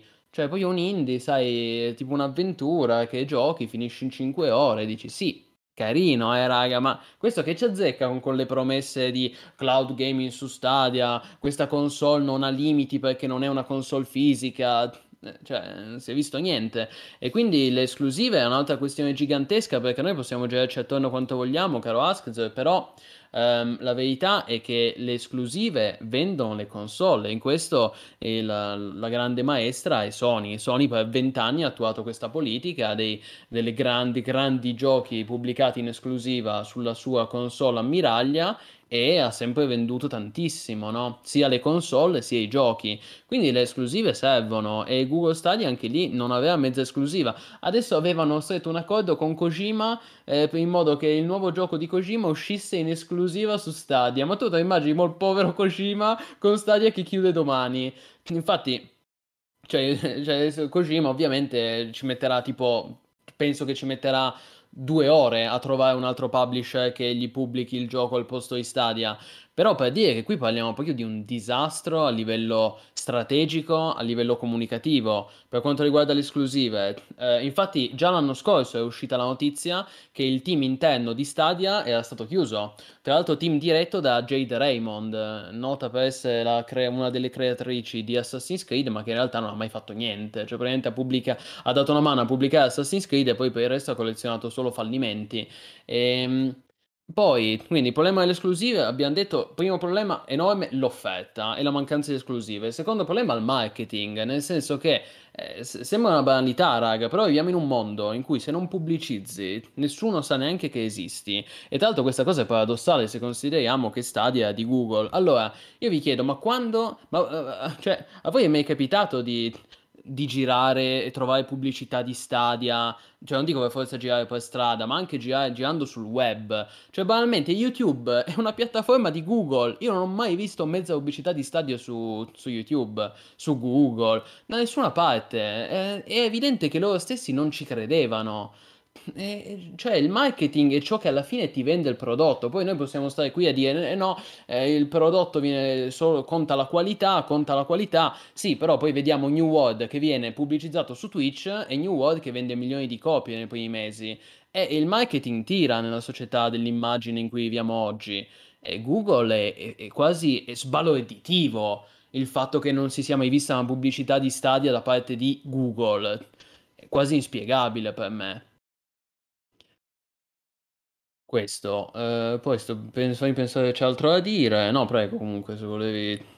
No, guarda, io sul concreto poi di Stadia non ho niente da dire, anche perché non ne so abbastanza per poter fare delle valutazioni. Io non ho niente da dire su questo, sono d'accordo con te, sono d'accordo su tutto, sono d'accordo sul marketing, sulle esclusive. No, posso solo dirti che mi inquieterebbe molto l'idea di avere delle esclusive di cloud gaming, no? Cioè, già abbiamo le esclusive console, le esclusive qua e là. Quella è l'idea. Non so, quella è l'idea. C'era un team di tipo 200 sviluppatori che doveva sviluppare esclusive in cloud gaming. Tra l'altro qui c'è anche un problema, banalmente, c'è un problema umano, nel senso che molti sviluppatori che lavoravano nel team di Stadia non hanno neanche saputo prima della chiusura. Alcuni addirittura l'hanno scoperto dalla stampa che Stadia avrebbe chiuso. E allora qui, cioè, questa è l'ultima cosa se vogliamo, però qui c'è un problema etico, nel senso Google, fai schifo, cioè a comportarti così fai proprio schifo. 1 perché non credi nei tuoi stessi progetti, 2 perché non hai rispetto per il consumatore, ma soprattutto non hai rispetto neanche per i tuoi stessi sviluppatori. Cioè gente che ha lavorato per anni alla tecnologia di Stadia e ha saputo dalla stampa o che il progetto avrebbe chiuso, o alcuni altri invece dicono che l'hanno saputo mezz'ora prima perché c'è stata una meeting call con Phil Harrison. Cioè non lo so, ecco, per me è tutto sbagliato come è stato gestito questo progetto a livello strategico, comunicazionale, di immagine. Poi sì, va bene che mi fa piacere che Google dica rimborseremo tutto, è una cosa positiva per il consumatore che appunto aveva speso in Stadia. Però mi permetto anche di dire che da un certo punto di vista questo crea un precedente, tra virgolette, pericoloso. Perché quanti sono, io faccio questa domanda, quanti sono nel settore i player che possono permettersi di dire dopo 3 anni rimborsiamo tutto? Lo può fare quanti? Google, Amazon, Apple, Microsoft e basta. Tutti gli altri non possono farlo, se no falliscono. Bello questo, mi piace. È il discorso anche di Amazon e dei resi di Amazon che ti hanno ammazzato tutto il resto, no? Perché quando puoi fare il reso di Amazon e avere Amazon Prime che ti arriva dopo, chi è che se lo può permettere? Nessuno. Quindi e quindi hai ammazzato la concorrenza, perché nessun altro... Cioè non è che hai ammazzato la concorrenza, però gli altri dicono non lo facciamo neanche. Cioè noi non proviamo neanche a fare qualcosa di nuovo o a entrare in questo mercato. Perché se poi il nostro esperimento fallisce, la gente si aspetta che rimborsiamo tutto come ha fatto Google, e noi non ce lo possiamo permettere. Già per Google sarà una bella botta, però insomma, nel senso, Google c'ha qualche miliardino, ce l'ha, quindi per lui sarà un po' solletico. Però sì, cioè, sono cose che vanno considerate. Si va verso un mercato sempre più accentrato verso le multinazionali, le grandi corporazioni, con rischi sempre meno massicci. Però capisci che io dico Stadia ha fallito, va bene, ma non il cloud gaming, perché io capisco che possa stare simpatico o antipatico, tu hai tutto il diritto di dire che non ti piace il fatto di non poter modificare i tuoi giochi, non poter toccare i tuoi file, però è innegabile che il cloud gaming sarà il futuro, ragazzi, o almeno uno dei futuri del medium videoludico. Poi anch'io non spero che da domani diventa tutto cloud gaming, però... sarà uno dei futuri, cioè nel giro di 10 anni io credo che sarà una cosa totalmente sdoganata, e anzi si inizia a vociferare del fatto che forse addirittura le prossime console non saranno console fisiche ma utilizzeranno il cloud. Io non credo che succederà già con le prossime console, nel senso, io personalmente credo che PlayStation 6 e la nuova Xbox, qualunque sarà il suo nome, credo comunque che usciranno ancora in versione fisica. Però da quella dopo, secondo me non ci sarà più, sarà tutto online, connesso. Poi ripeto, questo può piacere o non piacere, però raga, il cloud gaming è qui per restare. Magari Stadia ha fallito, però è innegabile che è uno dei futuri di questo medium. Capite? Lo vedremo dopo se è vero. Io spero tanto di no, ma non sono l'unico a pensarla così. Vedremo. Ma sicuramente non sarà l'unico, sicuramente ci saranno sempre lo zoccolo duro, no? Come te che vuole moddare, ma anch'io sono così, PC gamer, voglio moddare, però è innegabile, cioè io credo sia inevitabile che molte persone si abitueranno anche alla comodità, no? Ma già adesso, perdonami, già adesso col il Game Pass, c'è il Project X Cloud che è incluso, tu ti abboni al Game Pass e io conosco alcune persone, certo non sono tante perché ancora gli albori. Ma vedi, sul Game Pass io, come anche per le console, il Game Pass figurati, ma posso anche essere tranquillo. Ma il Game Pass in cloud, dico, io ho alcuni amici che mi dicono la comodità di arrivare a casa, attaccare e a patto di avere la connessione, io gioco. A patto di essere connesso, di avere la fibra, io gioco, punto. Ma alcuni sono contenti, cioè è una cosa comunque che piace e che piacerà sempre di più a mano che le connessioni andranno migliorando. Ah no, ma su quello non c'è dubbio, quello purtroppo è il grande male, questo qua è il grande male, ma ce lo teniamo, hai ragione, qui per rimanere. Dal punto di vista però, alcuni è il grande bene. Sì, è vero, ma si guardassero un film anche... invece di giocare su Stadia e sul cloud gaming, Dio boh, invece di impestare i miei videogiochi. Beh, poi come dice Mascal, sì, come ho detto prima, la conferenza di annuncio era rivoluzionaria, era fuffa, ma non si è realizzata. Quindi... Sì, sto guardando. Sì, dove passa Jade Raymond rimangono solo le macerie. Sì, disastri. Jade Raymond è andata da tutte le parti, da Sony, da Ubisoft, adesso da Stadia. È così. Sono d'accordo con più. Questo è un progetto che va valutato a lungo termine. Il problema è che è Google stessa che l'ha chiuso, quindi è difficile valutarlo a lungo termine. La gente restia a lasciare così di botto il proprio hardware, inoltre le esclusive Stadia non sono state così attrattive. No, non ci sono, è quello che dicevo, non ci sono proprio state, cioè sono usciti due indie, sono usciti in esclusiva su Stadia, assolutamente. Il problema, io sono il primo a dire che questo progetto va valutato sul lungo periodo, però Stadia è Google stessa che l'ha chiusa, quindi c'è poco da valutarlo sul lungo periodo. Al massimo, come diciamo che il cloud gaming va valutato sul lungo periodo, io sono assolutamente d'accordo. Askzoe è molto vecchio stile, sì, vinile, VHS, no, beh, scherzo, però Però sì, la rivoluzione è già arrivata nel campo della musica, lo dicevi anche tu, Spotify, il cinema, Netflix. Non piace, però può non piacere, anche a me spaventa. Però è importante che non diventi il monopolio, cioè che c'è solo quello, capisci? È anche per questo che è positivo che ci sia concorrenza, una concorrenza più varia possibile. Il grammofono. Vai, prendici il grammofono. Mi spiace ragazzi, no, ma io... cosa volete che vi dica?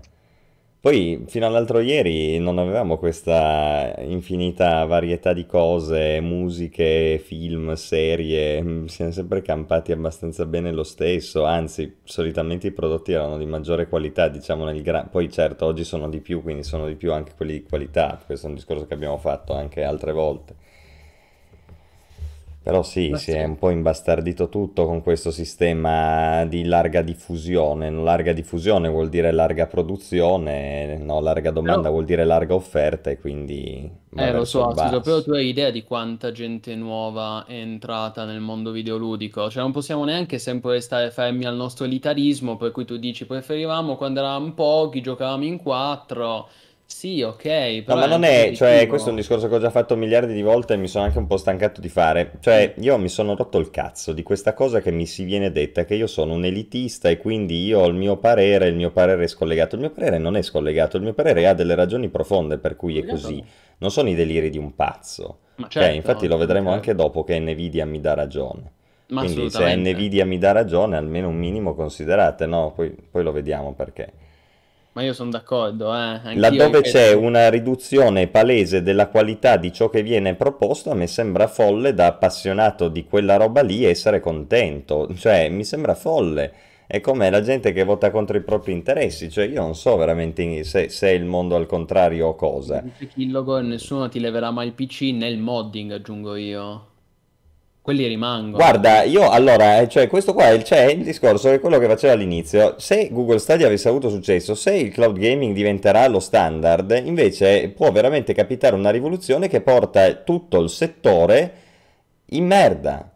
Punto. Quindi io, perdonatemi, ma visto che ho visto com'era il settore quando valeva veramente qualcosa e non è oggi, e ho visto il decremento qualitativo che nel corso degli anni ha interessato il mondo dei videogiochi in generale, scusatemi se faccio opposizione a questo genere di cose, dopodiché, vedetela voi, insomma, se a voi piace che ci siano 150.000 serie televisive, 200 miliardi di film, 800 milioni di giochi ogni anno, che poi vi arriva Plinius e vi dice mamma mia questo mese quanta roba è uscita, certo, quanta roba è uscita, ma quanta roba è rimasta, regà, quest'anno un gioco, Elden Ring, fine, il resto è roba mediocre. Cioè, poi potete dire, io ho trovato il mio titolo che mi piace, mi sto divertendo con me. Non so, posso dire io di Terra Invicta adesso, o chissà che cosa.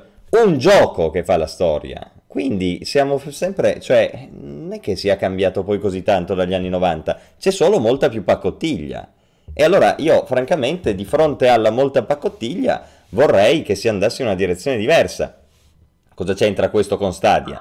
C'entra che è di nuovo un sintomo, diciamo Stadia è il sintomo dell'ipertrofia della produttività di oggi, cioè si tende a voler dare un botto di roba sempre a tutti costantemente, un botto di roba, un casino di roba mediocre.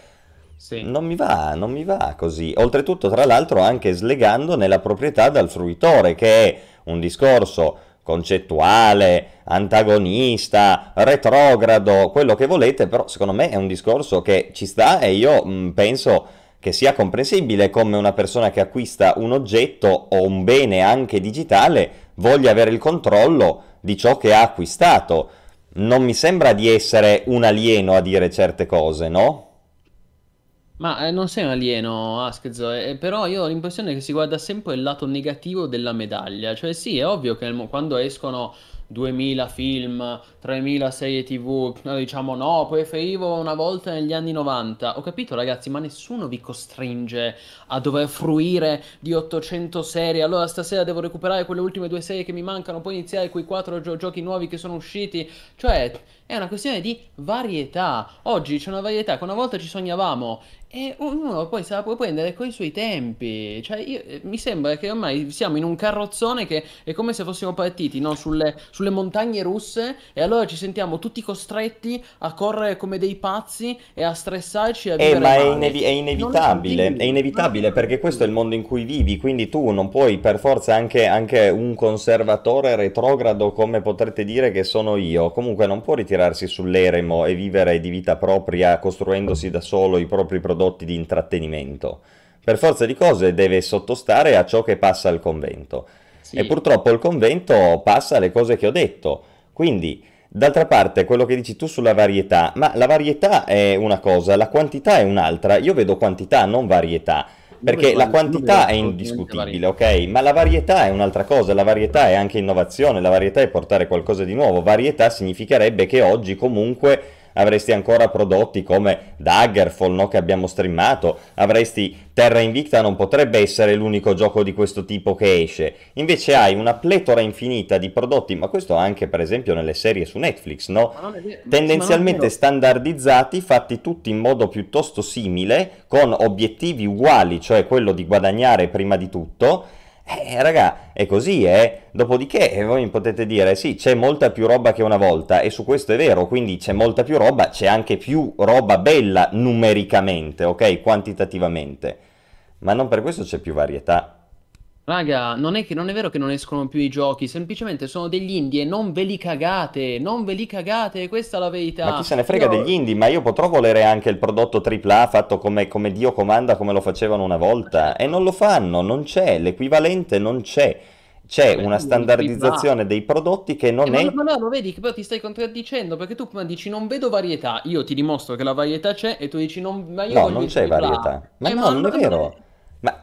Cioè, ma scusa, ma Bethesda oggi, ma che giochi pubblica? Bethesda, ok? Ho capito, ma oggi oltre a Bethesda ci sono 2000 software house. Ubisoft, che giochi pubblica? Ubisoft, che giochi pubblica? Non ne ho giocato più uno, sono 10 anni che non gioco i giochi Ubisoft, perché sono tutti uguali, tutti mediocri. Dov'è la varietà? Sì, Ubisoft e Bethesda, sì, ma ti sto dicendo che una volta c'erano Ubisoft e Bethesda e magari basta, e Blizzard. Adesso invece, sì, Ubisoft e Bethesda sono fanno merda, ma ci sono, in cambio negli ultimi 10 anni hanno aperto 200 studi che fanno giochi meritevoli, solo che ormai se non sono indie, cioè se sono degli indie non se li caga nessuno, perché io voglio il AAA da Elden Ring. Va bene, giocate il AAA da Elden Ring, l'ho giocato anch'io, bellissimo, però poi non ci lamentiamo se ne escono 2 l'anno, perché si contano su dita in una mano le software house che possono fare un prodotto di qualità come Elden Ring, che è stato in sviluppo per 7 anni e mezzo, e qui è anche una questione di fondi, nel senso che tu magari... Ma ce ne sono tanti, Bethesda potrebbe, Ubisoft potrebbe, poi nessuno chiede il titolo miliardario alla GTA in cui per produrlo devi spendere $500 milioni. Uno chiede la varietà nella misura in cui impone a chi produce le cose di guardare oltre il proprio naso, il proprio mero guadagno dell'immediato, e provare a proporre, cosa che ho sempre detto, qualcosa di vagamente nuovo nel panorama videoludico, o comunque qualcosa che, anche se si basa su canoni del passato, è talmente ben fatto, perché appunto sta sulle spalle dei giganti, che può dire qualcosa di nuovo, che è per esempio il caso di Elden Ring, no? Elden Ring non è un gioco mega innovativo, è la formula di Dark Souls, però è riproposta, stando appunto sull'esperienza pregressa, in modo definitivo. Quella è varietà in se stessa. Dopodiché il resto, come leggevo anche in chat, è ovunque nei media di oggi, appunto la musica, il cinema, le serie televisive, eccetera, hai una serie di standardizzazioni pazzesche che sì, mascherano la qualità attraverso una enorme quantità. Però non è la direzione che io vorrei, anche perché poi noi ci lamentiamo spesso che abbiamo poco tempo, tante cose da trattare, c'è un botto di roba e così e cos'ha. È un sistema malato che evidentemente non può funzionare da un punto di vista artistico, funziona invece molto bene da un punto di vista economico, e infatti va avanti e riesce tranquillamente ad autoprodursi, diciamo, ad autocontinuare. Ma... A me sembra che il discorso sia esteso talmente tanto che adesso stiamo tornando a parlare di una cosa di cui in realtà abbiamo già parlato, cioè in pratica quello che state dicendo, che dice Askzoe ma anche in chat, è ormai oggigiorno esce un botto di roba, ma tutta merda, non c'è varietà, tutto schifo, ma Questo discorso l'abbiamo già fatto esattamente un paio di mesi fa, quando, se ti ricordi, caro Askzoe, avevamo fatto quel salotto proprio dedicato a i videogiochi sono in crisi, cioè è vero che i videogiochi sono in crisi oppure no? Ne avevamo già parlato, a me sembra assurdo che siamo qui a ripetere gli stessi discorsi da vecchi, perché perdonatemi, sono discorsi da vecchi nel momento in cui uno mi dice oggi fa tutto schifo. Allora, ci sono sicuramente degli aspetti negativi, però la verità è che oggigiorno esce tanta di quella roba bella che una volta ci sognavamo, e solo che la maggior parte di noi non è neanche informato che esce. Non è neanche il formato che esce. Io ve li ho già elencati, è questo che dicevo prima in chat. Io in questa lotta che abbiamo fatto non mi ricordo, un paio di mesi fa, ho elencato decine di giochi belli, alcuni indie, altri a medio budget, altri AAA, che sono usciti negli ultimi 2 anni. Adesso dovrei andare a ritrovare la lista e non è facile, non mi ricordo come l'avevo salvato quel documento, però se andate a ritrovare il salotto di cui c'è la replica su YouTube, avevamo elencato decine di giochi belli. Allora non è vero che non escono, è solo che poi possiamo concordare sul fatto che sicuramente c'è una standardizzazione verso certi generi e una massificazione. È vero anche, dicono in chat, che su Netflix c'è un sacco di roba uguale. Ho capito, e non guardatela, però poi è grazie a Netflix è uscita una serie come Arcane, se è uscita una serie come Cyberpunk Edge Runners, e se escono delle serie di qualità altissima che io una volta non vedevo. Cioè... No, non remake, Mascale. Io ho citato i giochi veri. Ho citato i giochi veri. Io mi ricordo che alla fine la conclusione era quella che ho detto prima, ma non la ripartiamo, cioè non andiamo oltre su questo tema. Certo che c'è più roba, quindi ci sono anche in numeri assoluti c'è più roba bella. Però lo standard è peggiorato, la media è peggiorata. Poiché tu nell'ipertrofia peschi nel mucchio, effettivamente puoi trovarti, cioè, talmente tanta roba che effettivamente prima o poi qualcosa di buono la trovi. Ma devi scavare a fondo, capito? Invece una volta pigliavi una manciata e una roba buona, era piccola, c'era poca roba, ma aveva un altro significato, diciamo, in generale, no? Questo è vero, mi ricordo perfettamente negli anni 2000, praticamente su 20 giochi che recensivano le riviste, tipo, non so, giochi per il mio computer, su 20 giochi che recensiva...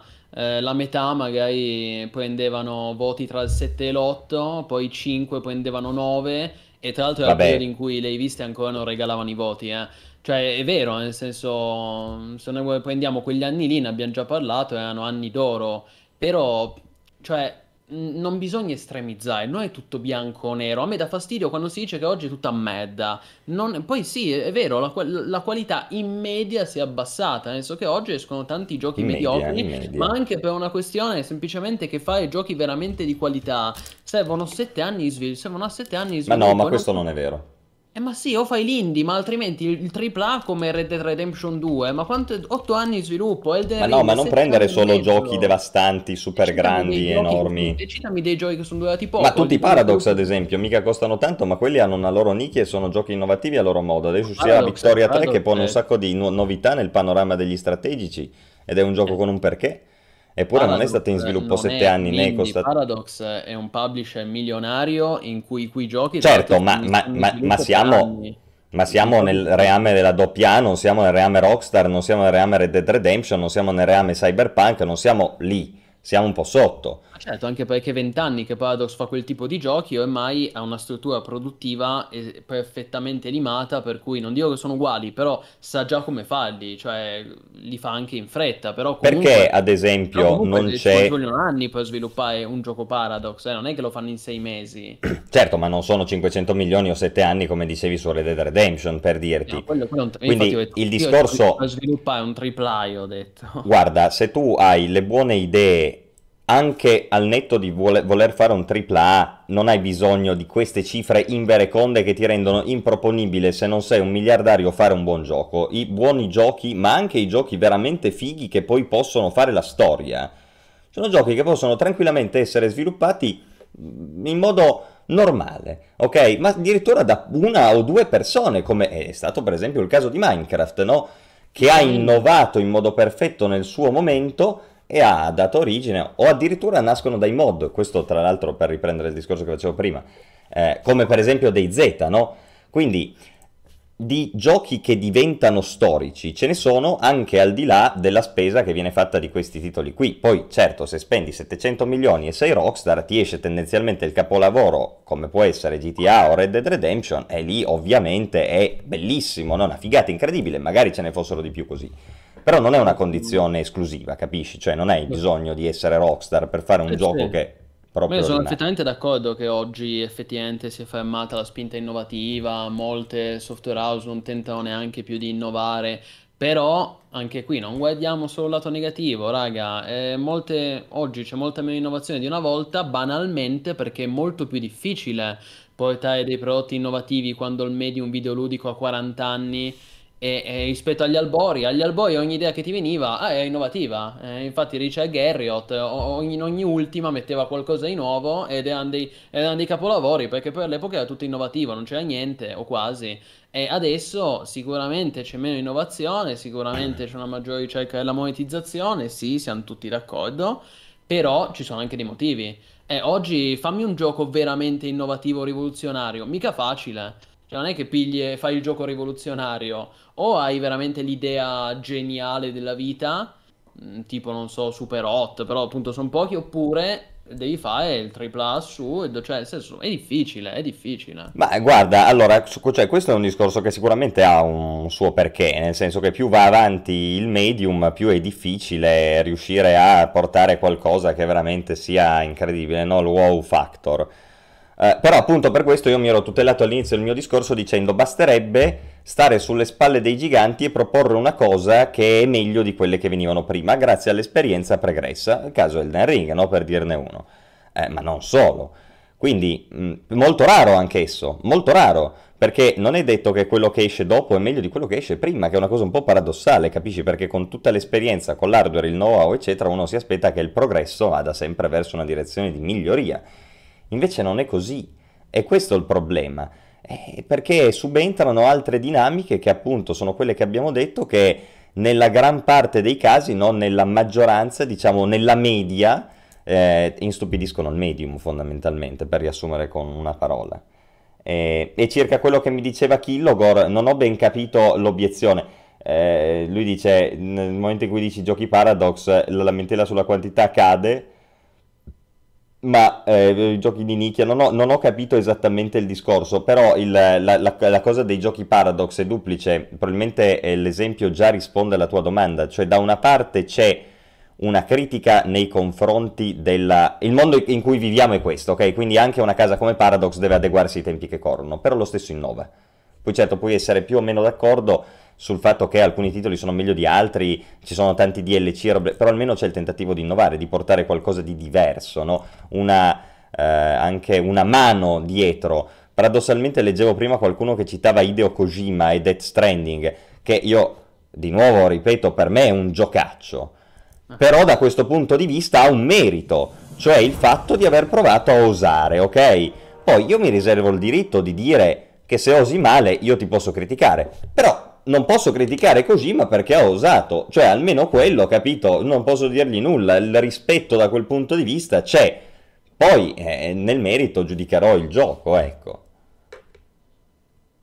Sì, io credo che è anche una questione del fatto che siamo invecchiati ed è molto più difficile divertirsi oggi rispetto a una volta, nel senso il KK dice che oggi non ci sono giochi divertenti, o comunque che lui non si diverte, per carità è una cosa soggettiva, per cui io non critico, però dire che oggi non escono giochi divertenti io la trovo un'assoluta follia. Ammettiamo la verità, siamo noi che pretendiamo il mondo rispetto a ciò che usciva una volta e quindi non ci divertiamo più.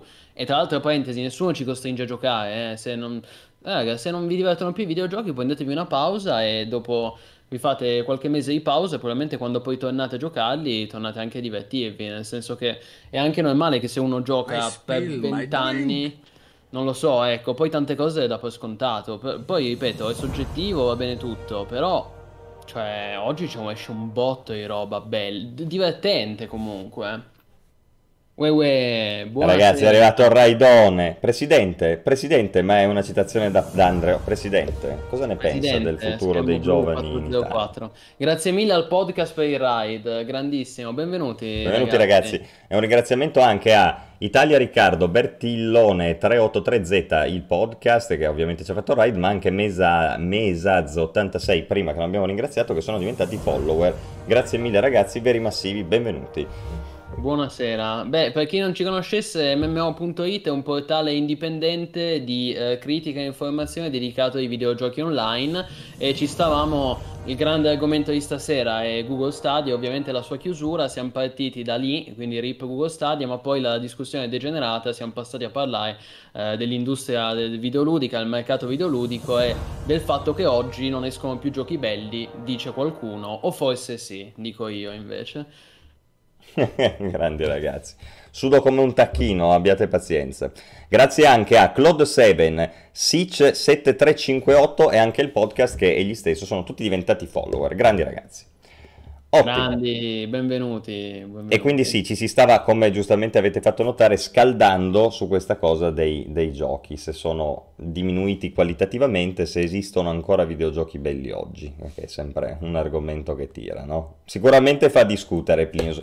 Dovremmo, quando le cose vanno male, quando c'è poca interazione, lo tiriamo fuori e siamo sicuri che salgono le interactions, no? Non lo so, io ogni giorno mi diverto un sacco quando gioco, mi sembra anche tu ti diverti un sacco, no? Quindi... Io ho i miei titoli, come dicevo prima, limitati, quello che ho sempre cercato anche quando facevo le lezioni di Askzoe, in generale su MMO.it, quando parliamo di videogiochi, no? È di suscitare nel pubblico delle domande, delle riflessioni, che poi alla fine, secondo me, devono portare fondamentalmente a una cosa: alla consapevolezza di ciò che piace a ogni singola persona. Perché nel mondo ipercapitalistico, quello descritto da tutto questo lungo discorso, che adesso finalmente io direi che possiamo chiudere, è che ti viene detto un po' quello che devi fare, ciò che ti deve piacere, cioè i tuoi gusti sono spesso mediati da qualcuno, ok? E questo secondo me è un problema molto sottovalutato in generale di tutto, poi ha delle conseguenze enormi, come dicevamo, sulla qualità, su ciò che il pubblico richiede, su come è possibile guadagnare, ovviamente basta il marketing per esempio per guadagnare un sacco di soldi e così via. Voi dovete sempre chiedervi perché mi sta divertendo qualcosa, perché mi sta piacendo qualcosa e quali sono le ragioni per cui ciò accade. Se riuscite a capire quello, secondo me siete tendenzialmente soddisfatti, ok? Dopodiché potete fare come faccio io, che mi metto in prima persona qua, ex cathedra, MMO.it, Twitch, eccetera, criticare ciò che non vi piace, oppure, come diceva per esempio Killogor, non mi pare, stare tranquilli e giocare ai vostri giochi, come faccio io per esempio, no? Che comunque, e lì ha ragione Plinius, ancora oggi esistono dei bei titoli, se si conoscono i propri gusti, tutto sommato si riesce a campare, ecco, questa è un po', secondo me, la somma, no, che possiamo trovare.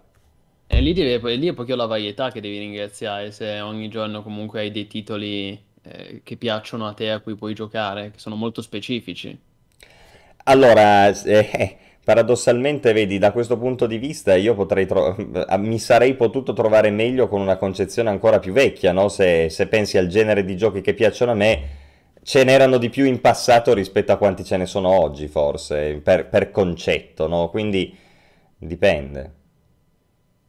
Sì, capisco. Sono d'accordo con Fabio Ghibli, che cita anche la maggiore accessibilità agli strumenti di sviluppo. Infatti adesso ne parliamo anche. Unreal e Unity hanno abbassato il livello di perizia tecnica necessario a portare a termine un progetto, e forse questo si accompagna anche ad altre mancanze. Però anche lì è una cosa, io la vedo come una cosa... E può essere sia negativa che positiva, però è in gran parte positiva il fatto che oggi comunque questi strumenti siano più accessibili e molto più potenti. Cioè, giusto qualche salotto fa parlavamo dell'Unreal Engine 5, che è un game changer, cioè potenzialmente rivoluzionario. Ed è positivo che tutta questa tecnologia arrivi a una massa di persone a cui prima non arrivava, come anche RTX di NVIDIA. Infatti io parlerei di quello, visto che siamo già verso le 2 ore e poi vaffanculo. Cos'è che dovevamo parlare? Throne and Liberty? Throne and Liberty. Vabbè, ah, merda, c'era qualcuno che ci richiedeva di Throne and Liberty, eh. Vuoi dire due parole? 5 minuti? Tanto io non so niente, puoi parlare solo tu. Dai, 5 minuti Throne and Liberty. Sì, guarda, è molto veloce, molto veloce. Vi va di fortuna, vi va di fortuna che è una roba veloce. Tu intanto, caro Askzoe, mostra il video in sottofondo, se vuoi, della news, insomma. E beh, che dire, Throne and Liberty, è giusto parlarne perché comunque è un MMORPG. Noi ci chiamiamo MMO.it e quindi alla fine dobbiamo parlarne, no? Abbiamo parlato di Google Stadia, che MMO non c'è zecca nulla, vaffanculo a Google Stadia. E quindi sì, ah no, invece Throne and Liberty è questo nuovo action MMORPG sviluppato da NCSoft e che molti attendono con grande interesse perché è uno dei pochi MMO AAA che effettivamente sono in lavorazione, laddove ormai sono abituati che la maggior parte degli MMO che escono oggi effettivamente sono indie, sono fatti da sviluppatori con pochi fondi, con tante speranze ma pochi fondi, e effettivamente gli MMO AAA non sono tanti, no? Se citano un po', possiamo citare, contare su dita di una mano, c'è il famoso World of Warcraft Dragonflight, quando e se mai arriverà, e questo è uno, Throne and Liberty di NCSoft, che poi NCSoft publisher storico perché sono gli stessi di Lineage, no? Infatti questo gioco inizialmente si doveva chiamare Lineage Eternal, poi rinominato Project TL e poi rinominato Throne and Liberty, e dove, tra l'altro, inizialmente doveva uscire quest'anno ma è stato rinviato al 2023, e si è visto questo gameplay che voi state vedendo in sottofondo. Di fatto è un po'... avevamo già mostrato un filmato l'anno scorso, no, forse inizio anno, inizio 2022 avevamo mostrato un primissimo filmato e noi già lì l'avevamo commentato. Questo è un po' il primo... Scusa, ma qua questa cos'è, una farm di bot cinesi? Quello che fanno vedere di fatto è che loro... No, quello è la beta interna, in pratica... Questo è come sarà quando il gioco esce, tutti i bot... Questo filmato è dedicato alla beta interna che si è tenuta dentro lo studio. Quelli che vedete sono sviluppatori, developer di NCSoft che stanno giocando a questa beta interna, e di fatto questo filmato mostra diverse fasi di gameplay, mostra dei world boss, ma soprattutto mostra i castle siege, cioè gli assalti ai castelli, e quindi questo ci permette di capire che questo gioco sarà presente una modalità competitiva di massa che richiama un po' Lineage 2, no? E infatti gli sviluppatori sono gli stessi e questo gioco nasce come uno spin-off, come una costola di Lineage 2. Il gioco sarà open world, avrà meccaniche PvE e PvP, non sappiamo ancora quale sarà il modello di monetizzazione, ma ne avevamo già parlato, io sono pronto a scommettere che sarà free to play con microtransazioni selvagge. Probabilmente NCSoft voleva anche metterci gli NFT, ma secondo me, visto il crollo che c'è stato delle criptovalute del mercato NFT negli ultimi mesi, si ritrarrà e semplicemente probabilmente sarà free to play con microtransazioni molto invasive. E per il resto, niente, qui alla fine il punto del discorso è un po' esprimere le nostre opinioni, le nostre impressioni su questo filmato, che, se vogliamo, fa vedere un focus importante sul PvP. È un filmato che sinceramente io trovo abbastanza preoccupante, per diversi motivi. Allora, io ho visto anche persone, alcuni sono anche molto contenti, no, finalmente di vedere un nuovo MMO AAA, e lo sono anch'io, però questo filmato non è che mi abbia convinto tanto. Io cito: 1. Combattimento estremamente caotico, si capisce niente. 2. Meccaniche molto confuse. 3. Scatti continui, cioè quando persino il trailer va a 20 fps è un brutto segno. Il trailer, tra l'altro, parliamo di un filmato che NCSoft aveva fatto girare sui computer della NASA, perché non è che NCSoft c'ha il computer con 2 giga di RAM, no, e una disk vecchia, no, cioè nel senso, io lo trovo un po' preoccupante. Poi capisco, è interessante il fatto che in questo gameplay ci abbiamo voluto mostrare subito gli assedi ai castelli, quindi modalità PvP endgame, per far capire che quello sarà il focus. Dico, va bene, Però io dico, ma cioè, questi qui ci mostrano... C'è anche un world boss, c'è anche un world boss. Sì, beh, ok, sì, comunque più o meno in game, però dico, io trovo preoccupante il fatto che si concentrano sugli assedi ai castelli, ma noi non sappiamo neanche quali sono le basi del gioco, non sappiamo quante fazioni ci saranno, non sappiamo se ci sarà un sistema di classi o di ruoli, non sappiamo come funziona la progression, non sappiamo se ci sarà un sistema che si baserà sulla trinità... heal, tank, damage deal, o se sarà una roba ibrida. Non sappiamo nulla e questi ci mostrano il filmato di un assedio ai castelli che va a 20 fps. Io sono molto scettico, sono perplesso. Anche qui, se chiedete a me, per me la comunicazione di questo MMO è completamente sbagliata. Poi magari il gioco sarà bellissimo, io non lo so, non ho ancora giocato, magari sarà bellissimo, però io qua vedo una comunicazione totalmente fuori fuoco. Non so che ne pensate voi. Io non ho niente da dire su Throne and Liberty, guarda. Niente da dire di buono? Ma no, boh, non lo so, ma che vuoi che ti dica? MMO coreano magari ha anche un suo perché, dopodiché non penso che lo giocherò, ti dico la verità. Perfetto. Eh beh, però questo è già un campanello d'allarme, Askzoe, perché tu sei uno che ha giocato tanto tempo a Black Desert e qui già... Ma ti ho detto non penso, deve essere una roba tipo Black Desert per farmelo proprio apprezzare. Ok, però vedi, tu di fatto stai già esprimendo un giudizio, perché se uno come te che comunque ha giocato tanto tempo a Black Desert che dice io questa roba non la voglio toccare, a suo modo stai esprimendo un giudizio, capisci? Ho detto che non penso che lo giocherò. Ok. Poi... Sì. Bene ragazzi, boh, Throne and Liberty. Che quindi è finito in fretta sto Throne and Liberty. Torneremo sicuramente poi a parlarne, anche perché uscirà il prossimo anno, sarà free to play al 90%, quindi ci giocheremo tutti. Probabilmente sarà pay to win, aspettatevelo, comunque avrà microtransazioni molto aggressive. Per rispondere ad Ontidus, sì, ne abbiamo parlato prima di UnDecember, lo streameremo assolutamente, quando uscirà sarà free to play. Ho visto che in chat qualcuno citava anche Manor Lords, che sto tenendo d'occhio anch'io su YouTube, so che è uscita la nuova versione, sono un botto di video su YouTube che mi stanno venendo spammati, me li guarderò di sicuro. Poi... Il single player se non sbaglio. Sì, purtroppo sì, infatti quello è un po' il turn off. Certo. Vabbè, ma non è che tutto deve essere un MMO, No, ma infatti sto pur giocando a Terra Invicta, che è un single player, sto nerdando come un pazzo, quindi... È la varietà... Comunque, boh, abbastanza... Sì, Throne and Liberty, progetto estremamente confuso. NCSoft ha le idee poco chiare e secondo me non può uscirne nulla di buono da un progetto con le idee così confuse.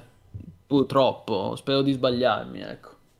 Vedremo. A me se facessero un Black Desert con la trinità e il tab targeting ci giocherei tutta la vita. Doveva essere Arcade, ma poi... Ecco, ma Arcade è interessante perché hanno confermato che è in sviluppo Arcade 2 e hanno confermato che uscirà nel 2024, che anche lì tanta gente ha detto no, c'è stato anche lì un ascisto, tanta gente che ha fatto polemica, però in realtà 2024 non è così lontano, raga, per essere comunque un MMORPG AAA, nel senso che Arcade si becca sempre un sacco di merda a causa delle colpe del primo, che è comprensibile, però... Tutti gli altri MMO che noi stiamo tenendo d'occhio, non dico tutti, ok, ma la gran parte usciranno dopo il 2024. Ashes of Creation probabilmente uscirà dopo, o nella migliore delle ipotesi uscirà nel 2024, ma probabilmente tarderà di più. L'MMO di Riot non ne parliamo, certo. Poi nel 2013, quindi quando io leggo... che il comunicato ufficiale che Arcade 2 è confermato per il 2024... Io sono abbastanza curioso, perché comunque vuol dire che se il gioco uscirà nel 2024, il prossimo anno lo vediamo. E secondo me merita di essere tenuto d'occhio, ecco, almeno un po' di sana curiosità. Ecco, poi non dico di strapparsi i capelli per l'hype. Grazie mille intanto Shotted, che è diventato massivo, grande, vero massivo. Grazie. Benvenuto. No. Sì, no, diciamo appunto che quello di Riot, cioè, addio, ci vorranno forse 10 anni per vedere World of Warcraft Terra. Infatti circa quello che dicevi prima di Arcade, a pensarci potrebbe essere il gioco che dico quando mi chiedono ma tu cos'è che aspetti in futuro? Qual è l'MMO che più di tutti? Perché la risposta scontata è Ashes of Creation. ma in realtà Ashes of Creation è un po' una cagata, perché abbiamo visto che...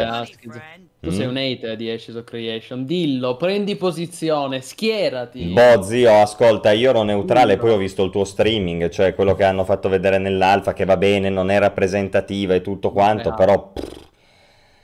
Grandissimo intanto Sommo Profeta, che ho visto prima che si è abbonato con Prime, quindi lo ringraziamo tantissimo per un massivo postumano, ma soprattutto spero che sia estratto con del buon loot da Interchange, perché l'ho visto prima che ha detto sono appena arrivato da Interchange.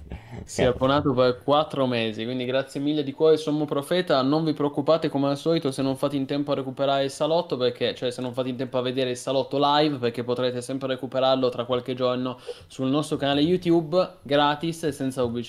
Quindi un motivo in più per abbonarsi.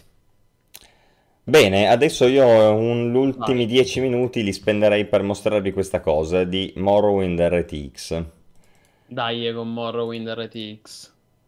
Morrowind, lo sapete, è una cosa che è a me un gioco che a me sta molto a cuore, perché è stato la mia infanzia, secondo me ancora oggi è la formula di Elder Scrolls modello moderno, cioè escludendo quindi Daggerfall e Arena, meglio riuscita complessivamente.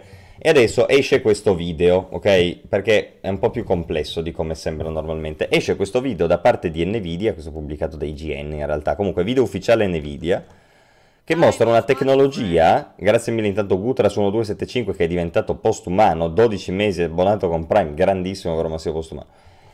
Questa massivo postumano, grazie mille di cuore. Mostra questa tecnologia che trasforma Morrowind e lo fa diventare in alta definizione con modelli nuovi, texture nuove, guardate che roba, cambia tutto e ha perfino l'RTX. Io ho visto questa roba e sono rimasto sconvolto. Poi mi sono detto, ma com'è possibile che ci sia questa differenza anche dal punto di vista delle texture, aggiungono i modelli, e insomma cambia ben più del semplice RTX.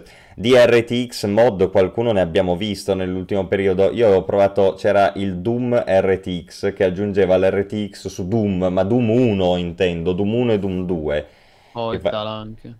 Sì, e poi fa vedere anche Portal, esatto. Comunque questo software, e vabbè, quelli erano RTX mod, cercavano di scimmiottarti l'RTX, alcuni te lo mettevano veramente, e quindi erano dei bei lavori, però niente a che vedere con questo, cioè questa roba qua, vedete, lui riesce a modificare tutto, qua c'è anche Portal che ottiene l'RTX.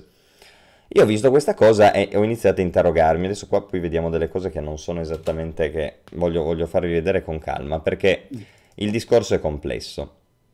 Allora mi sono andato a informare, ho detto ma che cosa ho visto questo video che potete vedere anche nel link diciamo della news del salotto, e ho detto ma questa è una figata, cerchiamo di capire un attimo come funziona meglio, perché per tutto questo video lui mostra che sostanzialmente maneggia questo software che si chiama NVIDIA RTX Remix. Questo è un software che poi ho scoperto andando sul sito ufficiale, verrà rilasciato tra un po', quindi è imminente la release di questo tool, e fondamentalmente permette di inserirsi tra... c'è un'immagine che la fa vedere bene, eccolo qua, lui si inserisce fondamentalmente tra il render del gioco e il suo editor fondamentalmente, come se fosse una cosa che si ingetta, no? Cioè entra un po' prima del render del gioco e riesce a modificarlo.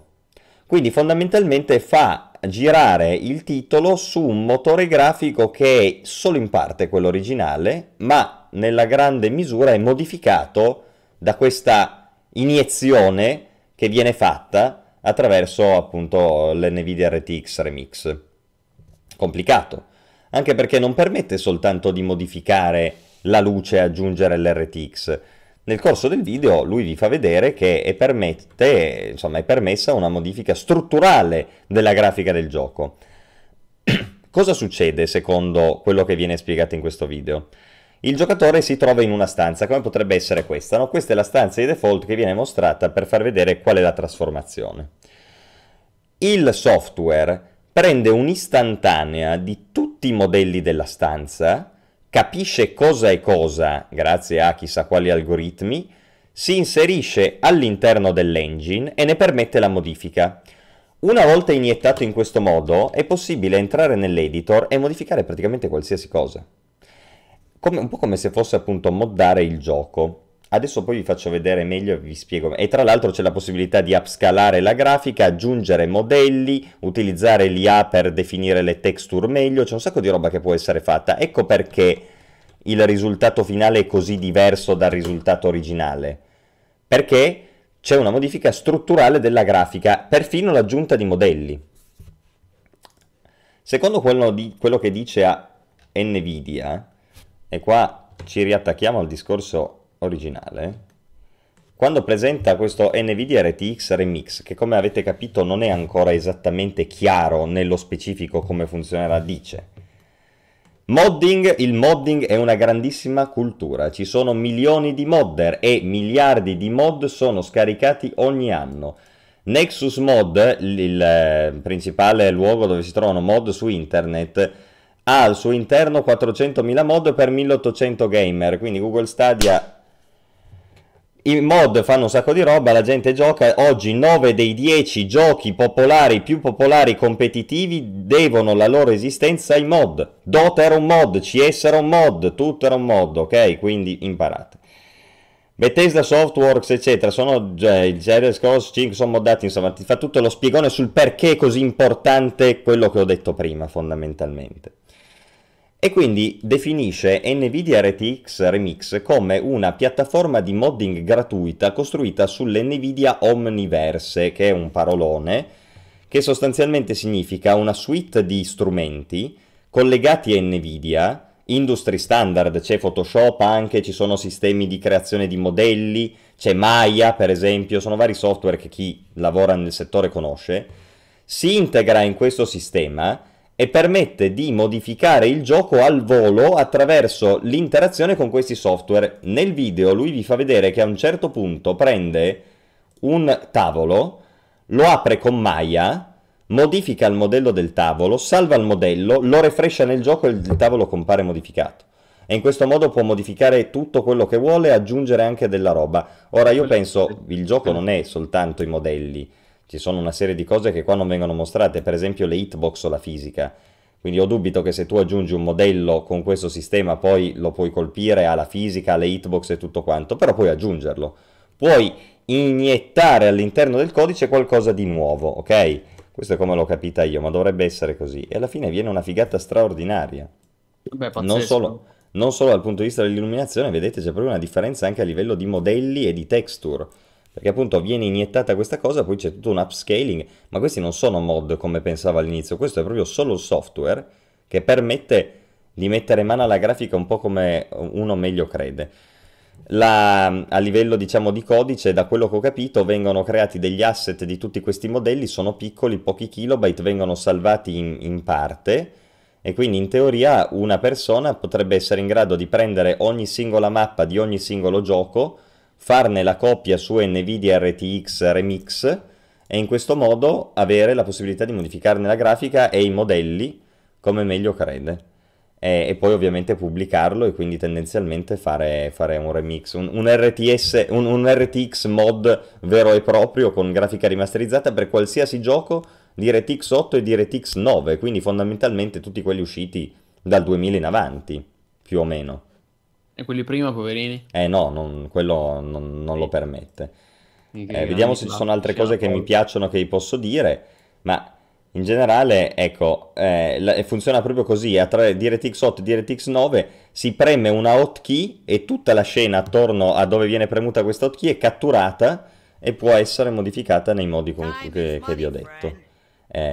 Ovviamente l'aggiunta di effetti, ogni cosa, la possibilità di utilizzare l'IA per upscalare il texture. Adesso guardo la chat e ringrazio anche Miok222 che si è iscritto nuovamente con Prime, vero massivo postumano grandissimo, 17 mesi, grande Miok, grandissimo postumano, grazie mille di cuore. Cioè, guardate che roba, tutto diverso, tutto diverso. Sandro Az chiede se forniscono una lista di motori grafici compatibili, ma da quanto ho capito tutto qui non è una quello che è DirectX 8 e DirectX 9 stando a NVIDIA, quindi non è che c'è una compatibilità per engine, è una cosa generale, perché appunto è un sistema che si inserisce a metà tra quello che appare a te e quello che l'engine di base del gioco renderizzerebbe, no? È come se fosse un hacking, lui si inserisce e te lo modifica, ti aggiunge delle cose, ti cambia, te ne cambia altre.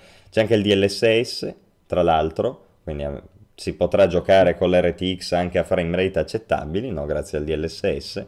Applica la tecnologia RTX a giochi anche vecchi. Sì, esatto. Non dipende dall'engine. No, è bellissimo, cioè potenzialmente è clamoroso, rivoluzionario anche per la scena del modding. Infatti ho letto di tanti mod che sono contenti perché dicono questo è letteralmente un game changer per la community di modding, e sugli Elder Scrolls sapete quanto è viva la community di... E in generale per qualsiasi gioco, perché in realtà questo qua viene chiamato modding, c'è tutto il coso sul modding, ma questo qua è un software che NVIDIA rilascerà. E a quanto dice NVIDIA è compatibile con qualsiasi gioco di DirectX 8 e DirectX 9, a prescindere... Quindi è un software gratuito comunque. Scusa. A prescindere dal fatto che questi giochi supportino essi stessi mod.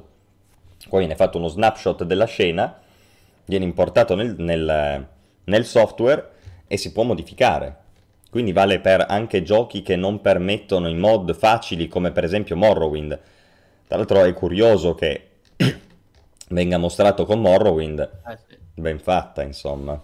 Hanno fatto un bel colpo anche in termini di immagine, considerando quanto è amato Morrowind.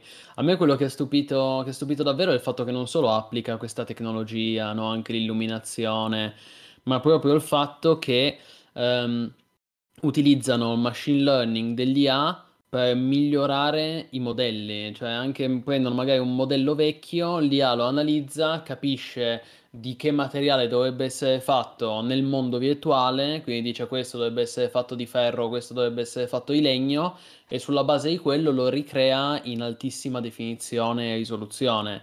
E ti permette una modifica al volo dello stesso modello in modo molto semplice, appunto con prodotti, con software che sono lo standard dell'industria, tipo Maya, Blender, eccetera. Sì. Vuol dire che veramente chiunque prende mano e dice io voglio questa Maya. Bastano veramente poche ore di tutorial su YouTube e si riescono già a fare delle cose interessanti, secondo me. Infatti non escludo di provarci anch'io a fare delle robe così, perché da quello che vedo è fighissimo, è proprio una bellissima cosa. Vorrei ancora concludere dicendo l'ultima, come dire, parentesi concettuale, perché prima ho letto, quando si parlava di standardizzazione cosa, il fatto che anche avere tecnologie simili, utilizzare gli stessi motori grafici e cose di questo tipo porta alla standardizzazione. Io non la penso così, perché è vero da un certo punto di vista che il motore grafico al suo interno comunque contiene dei vincoli. E questo l'abbiamo visto, per esempio lo diciamo spesso su Star Citizen, no? Che uscirà vecchio, oppure lo diciamo quando parliamo di Starfield e dei giochi Bethesda che hanno lo stesso engine da Morrowind e si portano dietro gli stessi problemi da Morrowind. Però c'è un discorso da fare, che qualsiasi facilitazione per i creatori di contenuti va benedetta. Non sono dei cheat, no? Non sono delle scorciatoie, non sono questi sistemi di semplificazione nella creazione dei contenuti, delle cose che portano per forza della negatività della standardizzazione, anzi, no, quello che dicevo prima. Anzi, il fatto di avere architetture simili consente una maggiore compatibilità e soprattutto facilita la vita a chi poi il contenuto lo deve creare. E questo non è che gli sottrae l'idea, capite? Non è che soltanto perché c'è un certo motore grafico allora il gioco è per forza simile o uguale a quello che era prima. Pensate ad esempio, ripeto, Dota nasce come mod di Warcraft 3, Counter-Strike nasce come mod di Half-Life, sono giochi profondamente diversi. Se c'è l'idea dietro, l'idea funziona a prescindere dal motore grafico che viene utilizzato. Vi rimando a tale proposito a un bel video di uno youtuber famoso che si chiama Joel Haver, che è uno che fa video in rotoscopio, cioè animati frame per frame. Ha fatto anche delle cose su Elden Ring, collaborazioni ufficiali, sono molto divertenti, sono scimmiottamenti di scene dai videogiochi, no? Con gli NPC che per esempio parlano dicendosi dialoghi uno sull'altro. Cosa è stato il vento, ed è tutto fatto in rotoscopio, cioè appunto disegnato. Si scopre che il rotoscopio è finto, è un IA che gli fa i video fondamentalmente. Lui li gira con la telecamera normale, poi li passa al software e il software gli fa il rotoscopio. E c'è tanta gente che lo criticava, e lui faceva questo video molto bello in cui diceva: ma qualsiasi genere di tecnologia che semplifica la vita ai creatori di contenuto è una cosa che va benedetta, non c'entra niente, non è un trucco, non è una scappatoia, non è una scorciatoia, non è un modo approssimativo e riprovevole per fare più in fretta le cose. Ben venga poter fare più in fretta le cose e concentrarsi invece, diceva Joel Haver, sulle cose realmente importanti, che è esattamente quello che vi dico io. Non c'è bisogno di avere il graficone, la rivoluzione in termini di come è gestito, basta avere l'idea, e l'idea fa il 90%. Poi che l'idea sia estrinsecata con un motore grafico oppure un altro poco cambia. Prendo atto però del fatto che nel mondo dei videogiochi gli engine possono anche porre dei vincoli importanti. Per esempio gli engine Bethesda hanno un sacco di problemi che portano a dei vincoli, e ad esempio se uno vuole fare un gioco come Starfield non può fare che la navicella terra dove vuole, perché è limitato nell'engine a dei punti specifici di mappa, che è ciò che avevo detto all'inizio e che poi si è prontamente verificato ed è stato confermato da Todd Howard, no? Su Starfield non potrete girare liberamente, avrete dei waypoint, perché l'engine vi vincola a questo. Quindi c'è una limitazione maggiore, però questi sistemi vanno benedetti, perché magari consentono con molta più facilità a chi ha le idee di poterle esprimere, e questo è ciò che conta alla fine. Hanno anche un sacco di cose positive, l'engine Bethesda mi ha fatto riflettere, guardare, perché il fatto è che nei giochi Bethesda comunque puoi interagire con qualsiasi oggetto, puoi toccare, modificare, spostare qualsiasi cosa, è una cosa che nel 90% degli engine non puoi fare, eh. Insomma, per dire che ha anche i suoi lati positivi l'engine che usa Bethesda, anche per quanto sicuramente sia superato e arretrato. Mostra direttamente il video, direi, Askzoe, cioè lo so che l'hai già mostrato, però in sottofondo io intanto ho linkato in chat il canale di Joe Haver. Beh, era un genio, un creatore di content creator veramente sopraffino, bellissimo. È uno dei migliori youtuber sulla piazza, probabilmente. Io poi volevo, per quanto riguarda questa cosa di Morrowind e RTX in particolare... qua c'è anche Portal RTX che vi faccio vedere. Bello, bello. Ma sì, tra l'altro pare che adesso probabilmente Nvidia con questa tecnologia inaugurerà una serie di remastered RTX, per cui pare che probabilmente arriverà, si vocifera anche di Mirror's Edge RTX.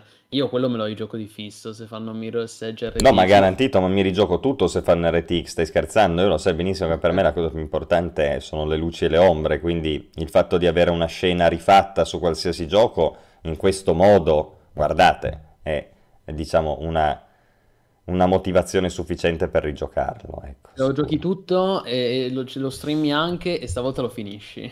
Ah, Mirror's Edge, è vero, se... eh sì, tocca, anche perché letteralmente si finisce in 2 streaming.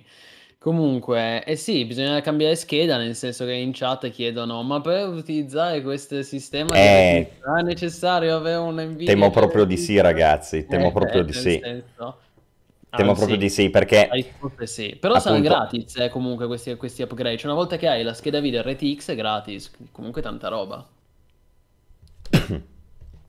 Sì. Ah, no, no, scusami, anche perché... tosse, sì, sì. Non ti preoccupare, sì, bisogna aggiornare la scheda video, però nel senso... io sono anche disposto ad aggiornare la scheda video se i publisher mi danno delle motivazioni per aggiornarle. Porca miseria, questa è una motivazione per aggiornarla. A me quello che dà fastidio è quando il mercato cerca di farti spendere 500 euro per comprare la nuova scheda video senza un motivo. Se il motivo c'è, voglio dire, è sempre successo nella storia del PC gaming che a un certo punto devi cambiare scheda video. No, anzi, ma... una volta dovevi cambiarla continuamente, ogni anno.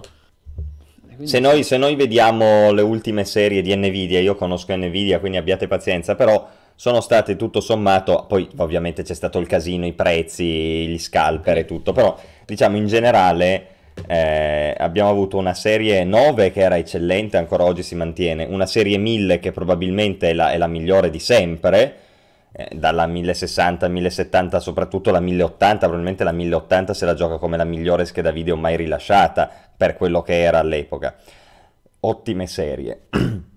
Poi Nvidia si è inventata sta roba dell'RTX con le serie 2, no? E lì effettivamente uno poteva dire è ancora un po' prematuro, magari aspetto le 3, ed effettivamente le serie 3 adesso sono un po' la maturazione del sistema RTX, ok? Però il fatto è che questo genere di tecnologie è proprio bene averle.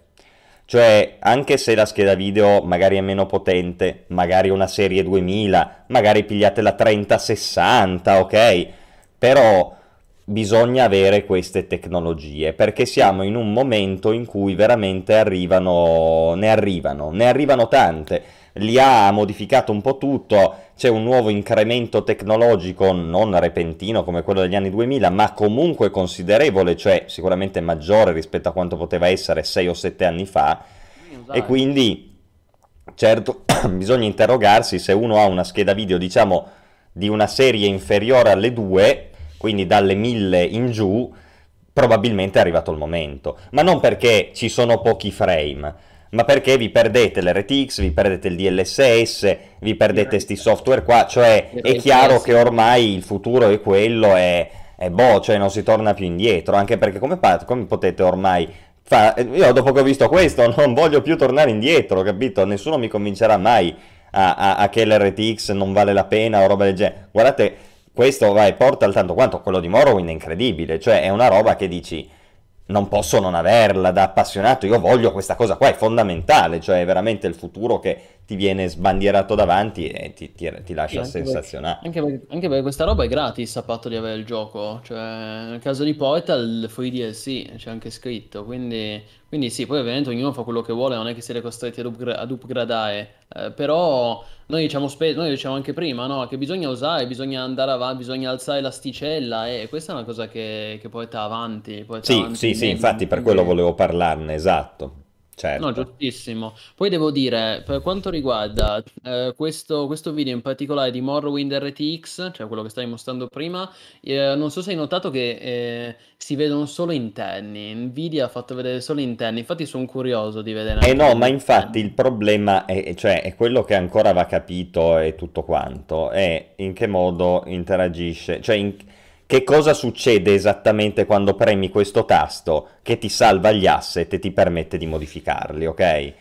Perché viene semplicemente detto, tu sei lì, sei nella scena, no? Col personaggio, premi sto tasto e la scena viene importata nell'RTX Extender, no? Come si chiama? RTX Remix.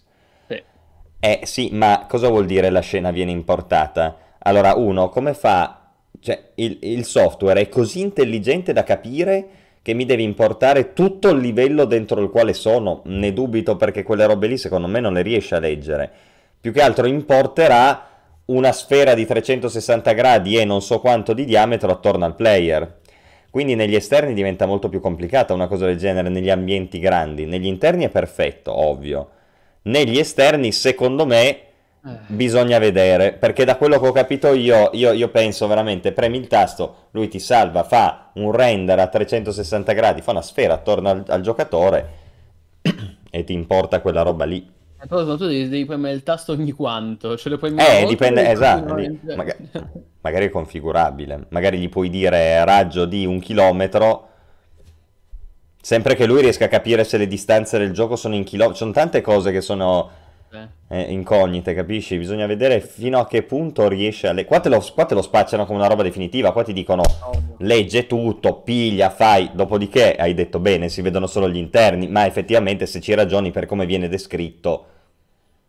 Ma diciamo la verità, sono comunque dei gran paraculo, premessa che questo video è veramente, cioè è bellissimo, una tecnologia potenzialmente clamorosa, rivoluzionaria, e meno male che esiste. Però quelli di Nvidia sono dei gran paraculo, ad esempio lì, no, si è appena visto che loro mostrano una tavola senza RTX e poi la tavola con RTX, però nel senso la tavola senza RTX è vuota, poi la mostrano con gli RTX e ci sono i libri sopra, ma non è che l'RTX ha aggiunto i libri. No, è il software, il modding tool, però sì.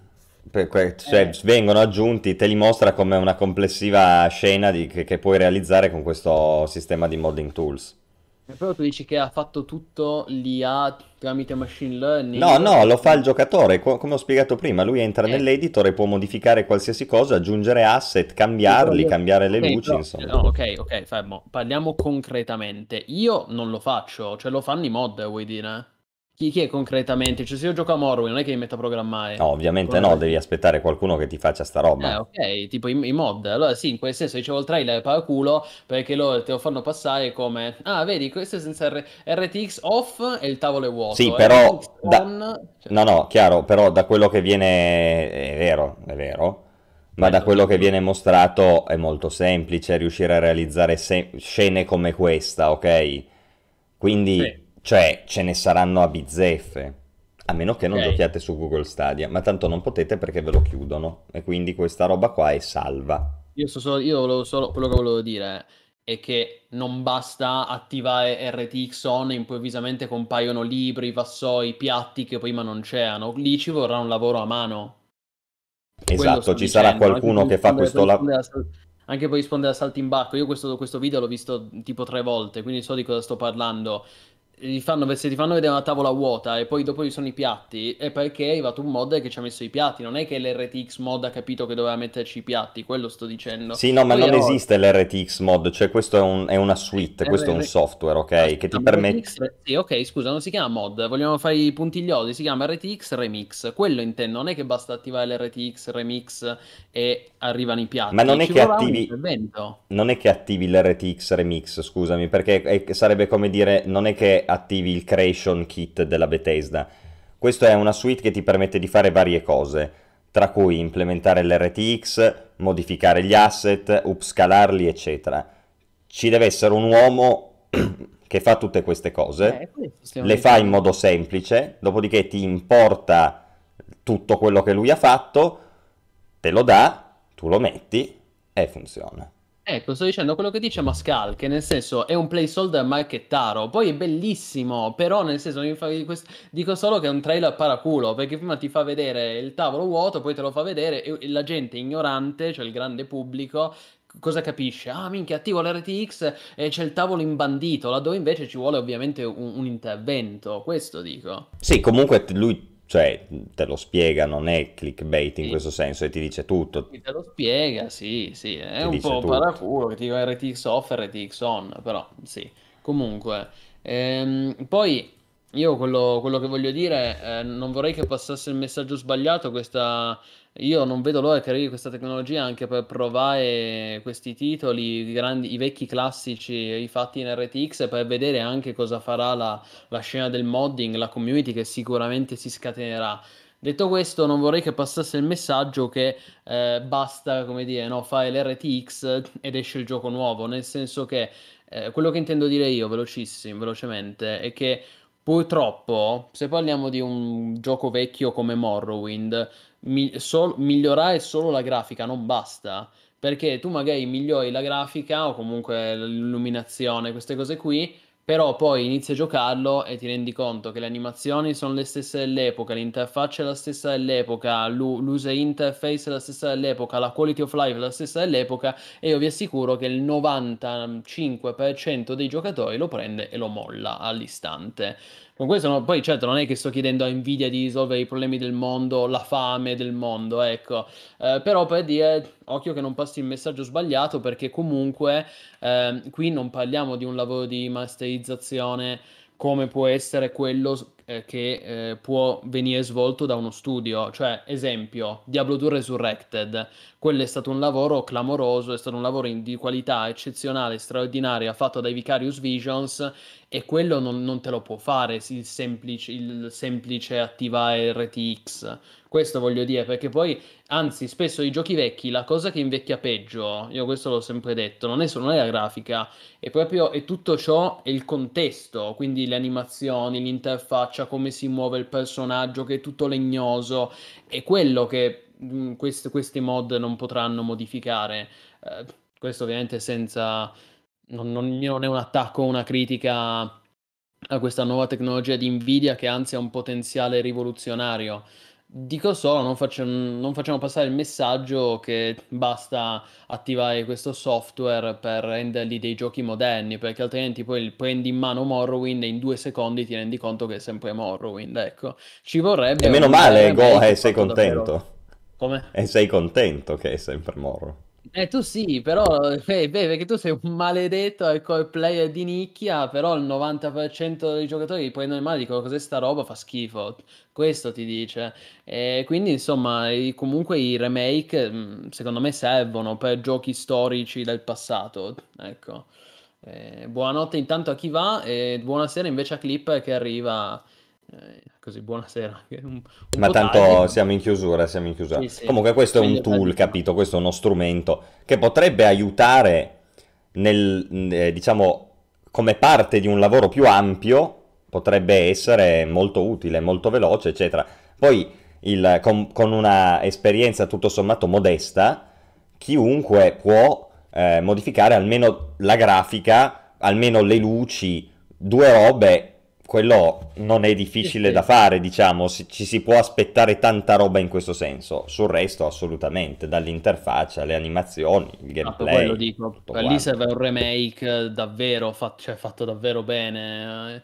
O come Skyblivion, no? Che stanno rifacendo Oblivion col motore grafico e con la grafica di Skyrim. Non è che semplicemente migliorano l'illuminazione o la grafica. Comunque, tecnologia bellissima, e non vedo l'ora che esca, e anch'io mi doterò. Sicuramente anch'io devo aggiornare il mio computerino, perché io ancora tengo duro con una vecchia 1060 che per carità fa il suo sporco lavoro, però con questa tecnologia anch'io voglio aggiornare, quindi.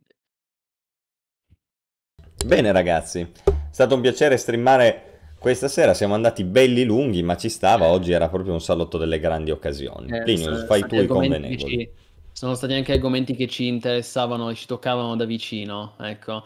Sì, assolutamente, Clip. La live sull'espansione di WoW era quella precedente, l'abbiamo già pubblicato la replica, mentre invece di questo salotto, ovviamente, come al solito, sappiate che potrete recuperare la replica tra qualche giorno su YouTube. Quindi grazie per il consiglio, Mascal, non la conosco, mi informo, ecco, sicuramente...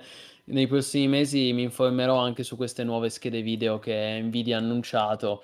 Vediamo se ritrovo qualcosa che abbia un prezzo umano, ecco, perché io sono anche disposto a pagare, però insomma deve essere una cifra umana, ecco, perché se ci butto 2 stipendi è un problema, ecco. Mi ricordo quando una volta sono vecchio, mi ricordo quando una volta, insomma, ti prendevi una scheda video con molto meno. Quindi sì, è AMD, ho capito, magari vediamo, dipende dai prezzi. Bene ragazzi, per il resto noi vi ringraziamo per essere stati con noi fino a quasi a mezzanotte, siete ancora tantissimi, 65 spettatori, tantissima roba, e a questo punto vi rimando già a domani perché MMO.it non si ferma, tantissimi contenuti, tantissimi streaming in arrivo, forse domani, come avevo anticipato all'inizio, lo ripeto per chi si fosse connesso adesso, forse già domani, se tutto va bene, faremo un doppio streaming, uno al pomeriggio, uno alla sera, vediamo, poi ci organizziamo, ed è anche per questo, insomma, come al solito, seguiteci sui canali social, su Discord, Instagram, YouTube, Facebook, perché annunciamo tutti i nostri streaming, li annunciamo sui canali social, anche su Telegram, quindi entrate nel nostro server Discord e restate sintonizzati su mmo.it. Grandi ragazzi, buonanotte, grazie a tutti, bella. Grandi, sempre connessi, aggiornati, massivi. Bella a tutti e buonanotte.